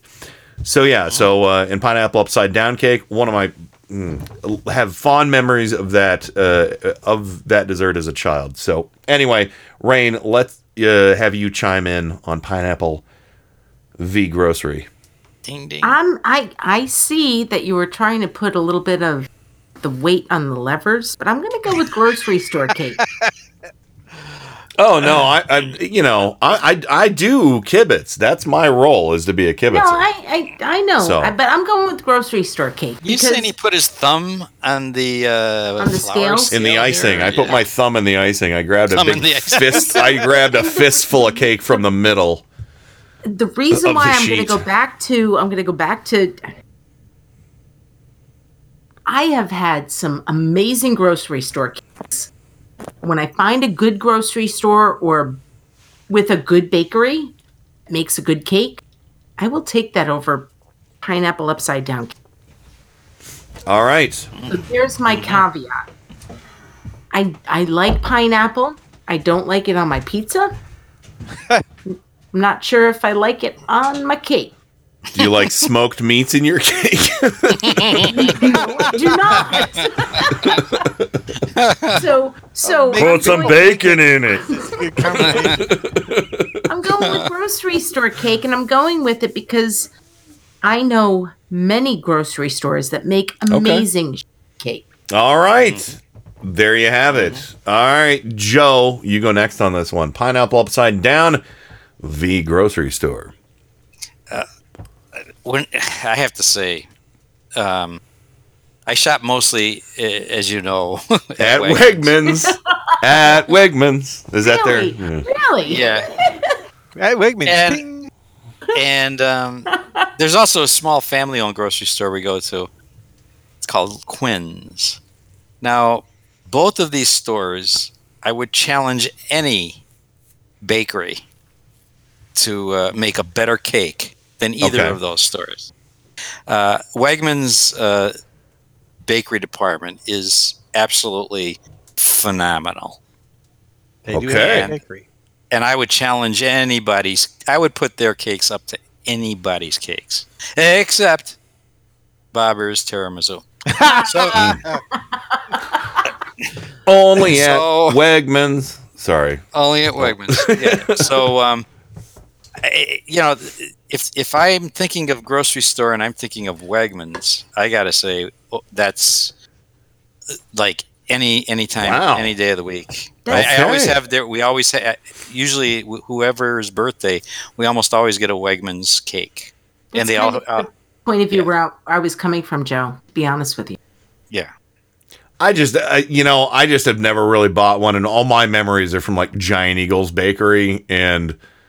Yeah. They're terrible. They're terrible. Yeah, I know. So. I know. Back when I was a kid and growing up, you know, the grocery store cakes were just like somebody threw a cake on the floor and, you know, pick it up and buy it. But, they pretended something awful was cake. Yeah, but the baking departments in at least the two stores that we go to are so sophisticated, really, really high end. So you know, that's a whole different kind of grocery. So anyway, I'd go with grocery. All right. Is it going to be unanimous? I don't know. I mean, here's the thing. I agree with what Joe was saying in that you can get very good grocery store cake if you go to the right grocery store. Wegmans does have a great bakery. Publix, if you have a Publix store, which is more of a southern thing, they tend to make good cakes. But if you go and if you look at them and they're making the cakes in the back and they got this great big tub of white icing that they're slopping out of, it's just like Crisco and confectioner's sugar, and it's disgusting. And they say it's buttercream. They just have a robot barfing icing off to it. There is no butter in there at all. Yeah. It's very inconsistent. I mean, the same could be said for pineapple upside down cake. But, if you're going for, like, best of in both cases, a pineapple upside-down cake made in an iron frying pan where the sugar is caramelized and create like almost caramel sauce. Oh, my God. We need to recalibrate this entire bracket. I'm seeing things. I'm going to go with the pineapple upside-down cake. So it is not unanimous. All right. And here's the thing. Meow Goodness says... Grocery store is where you get the cake, not a flavor. No, that's not what I'm saying. I'm saying a grocery store sheet cake that you just, it's a pre-made cake. It's all ready to go. It's not a special kind of cake. It's a big cake to serve a lot of people. That's what I'm saying. And that's I know I've had some good ones, but I've also had some bad ones. Yeah. Yeah, I know what you're talking about, Ken. I know what you're talking about. Yeah, the office. The office cake. Yeah, I need a big-ass cake for, I know what you mean. Yeah, a meeting or whatever. I will eat that every time because it's cake, but, Yeah, of course. But a lot of times you can tell it's just, it's the icing you can tell is just gross. Yeah, it's just Crisco and sugar. I think because when I get a cake from Wegmans for my birthday, I always get the chocolate cake. They have what they call ultimate chocolate with whipped cream icing. And Boston cream filling, and it's a layer cake. But that's kind of like a Boston cream pie, then. But no. It's a chocolate layer cake. Okay. With Boston cream in the middle, and whipped cream on top. Okay. Whipped cream icing. It is to die for. All right.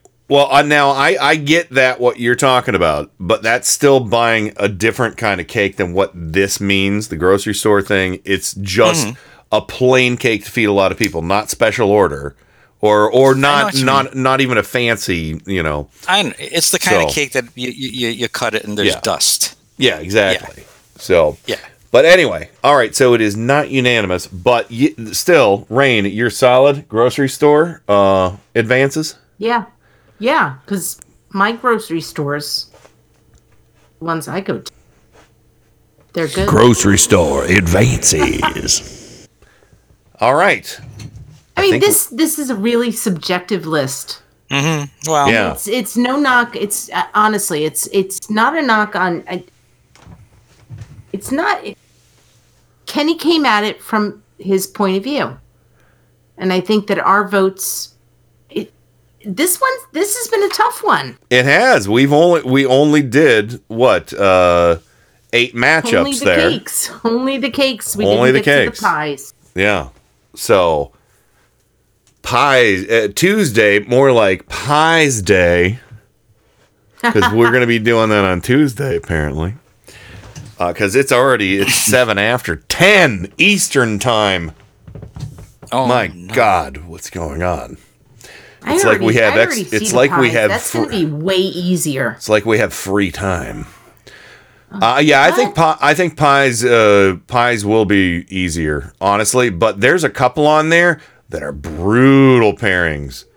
There we are. There's the updated. There's where we are as of tonight. All right. Now people can look it over, folks, because Tuesday's gonna be a barn burner. Oof. Yeah, we gotta come on hot and strong in that last hour on Tuesday. There's gonna be a pie throwing contest on Tuesday. Sploosh.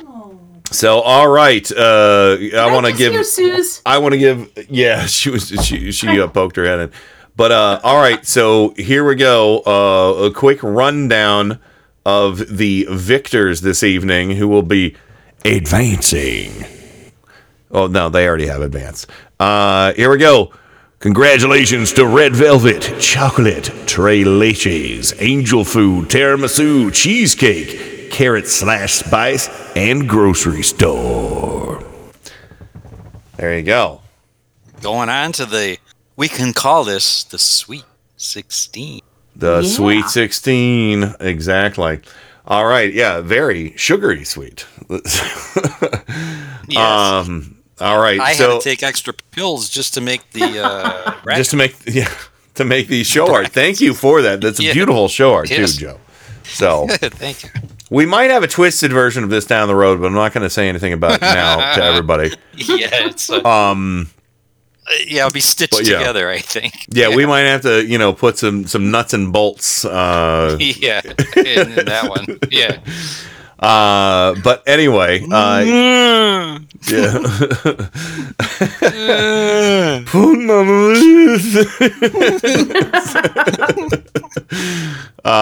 Anyway, we got to wrap things up right now. So, parting shots. Who wants to go first? I'll let you guys decide. Come on, throw it at me. What do you got to say? Just start talking. Who's going? Okay. Simsbury, Connecticut. Okay. Here we go. The nation's top infectious disease specialist is getting a plush doll made in his likeness. That's right. Simsbury-based New England Toy, which makes custom plush bears and other toys, has created a 12-inch version of Dr. Anthony Fauci. I do not know what that means.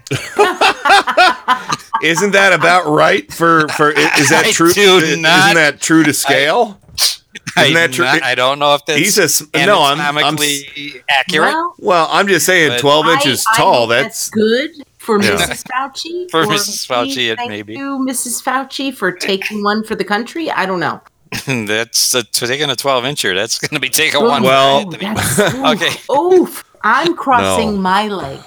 Oh, yeah. So anyway, it's created a 12-inch version of Dr. Anthony Fauci, the director of the National Institute of Allergy and Infectious Diseases, who has often appeared on President Trump's media briefings. The doll will sell for $25, and $5 from each sale will go to a COVID-19 charity. I don't know why COVID-19 needs a charity, but because it's doing well on its own. Seriously.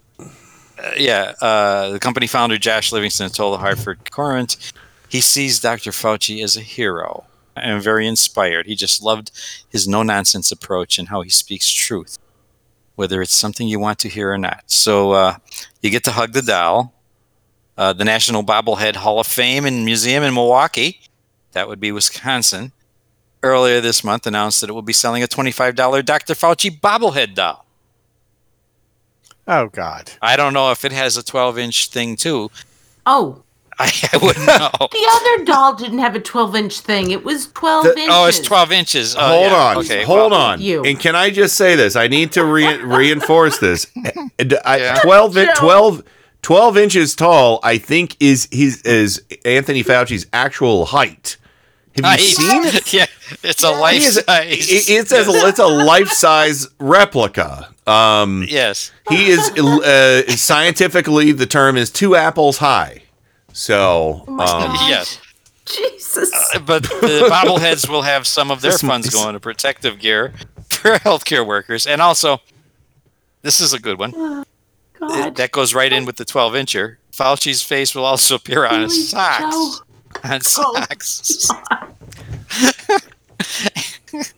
Thanks for tuning in 12 after the hour.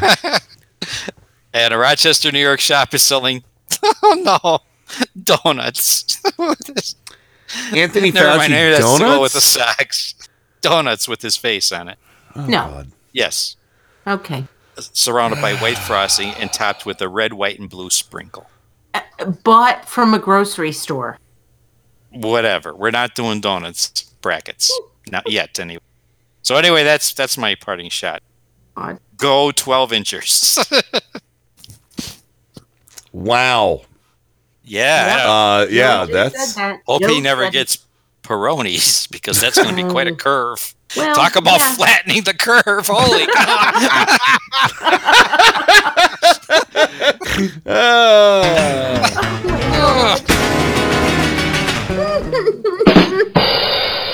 There you go. Nice. Jesus. Wow. Well, it depends on whether that curve is logarithmic or not. I know. Oh my God. Yeah, I know. I know. It's oh boy. Yeah. I never knew what he meant by flattening the curve, and now it's starting to make sense. Yeah. Anyway, that's how you get pepperonis. Yeah. You know, running into a wall. Right. So yeah, sticking your sock into a donut. That's what you. All right. Yeah. That's what happens. Yeah. All right. Who's next? Parting shots. I'm gonna go next. Thank you, Joe. That was awesome. I've been doing this for the past few weeks, and I mean it. Even more now than ever. If you feel like you're overwhelmed, reach out for help and get some teletherapy because it does make a difference. I've actually been doing teletherapy for the past 3 weeks, and it really does help. And sorry to bring it all down. Like no, you didn't bring it all down. No, this is awesome. I'm glad you're bringing it up because. I'm really proud of you that you did that. I've hinted at it in the past couple of weeks, but I've been doing teletherapy, and it's been helping me, and I hope it's been helping our. We don't have problems in our marriage, but I can't rely on my husband. So if you can't rely on me at all, I can. No. Oh my God. I know what you're saying. I know what you're saying. You're saying you don't. Yeah, I know. I think we all know. I think we all know. Exactly. Because the thing is that there are, I'm, you guys know me, and all of you know me in the chat room too. I'm emotional. I'm a very sensitive person. I'm a smart ass and all that stuff. But it's been really hard. It's gotten exponentially more difficult since this virus came into all of our lives. And I reached out for help. And if you have a way to reach out for help to somebody outside of your circle, a doctor, a therapist, or whatever, do it because you're not alone. There are a lot of people out who cannot escape this virus, and they cannot escape what Trump has done to this country. And that's not a political thing. No. I realize that in a very, very deep way today. It's not a political thing. It is hurting people all up here in, you know, up. I know you can't see me, but up here in the head and in the heart. And so just reach out for help if you can, and don't be afraid to do it. It doesn't make you weak. It doesn't make you less strong. It means that you're not alone. Yeah, and, it makes you stronger. It makes you stronger to reach out. Because, you know, you broaden your network and, again, reach outside of your own personal sphere of existence and talk to a professional, like Rain suggested. I mean, that's, you know, that's a brave thing. That's a brave and a strong thing to do. Yeah. Do it. I mean, and you can also reach out to me. I'm not going to give you advice, but I will try to help you. Find somebody to talk to that knows more than me. Yeah. I know that I'm not alone. Oh, of course. I know I'm definitely not alone. This is fucking insane. And my parting shot is just reach out for help. That old that old saying, jump and the net will appear? Yes. I would like to be your net. I will find somebody. Or you can find somebody, but I guess my parting shot is that if you're hurting, you're not alone. And there are people out there that will help you. Beautifully said. All right, Bobber, what's your parting shot? And thank you, Ryan. I appreciate you sharing that. That was awesome. Since we're running really late, I'll make this really quick. I'll thank Trisec for this. He put it in the chat. Just go Google Cake Rex. Oh, yeah. WRECKS. They're hilarious. I love those. You can spend the next half hour just reading all these, looking at all these. I mean, like, for instance, somebody apparently on the order form was put down, literally just write wedding cake. And that's exactly what they put on the cake. Literally just write wedding cake. That's great. That's great. There's a whole ton of them like that. It's like people there are just stupid at the bakery. There's a lot of typos for, like, you know, retirement, you know. I think there's one where they mix up retirement with the R word. That's really bad. Oh, yeah. God. Yeah. Congratulations they're for being retired, but they didn't put retired. So, yeah, but no, good stuff, Bobber. But yeah, my parting shot is, just so you know, once again, how do you say turn up the night in German? You say, Wende oben die Nacht.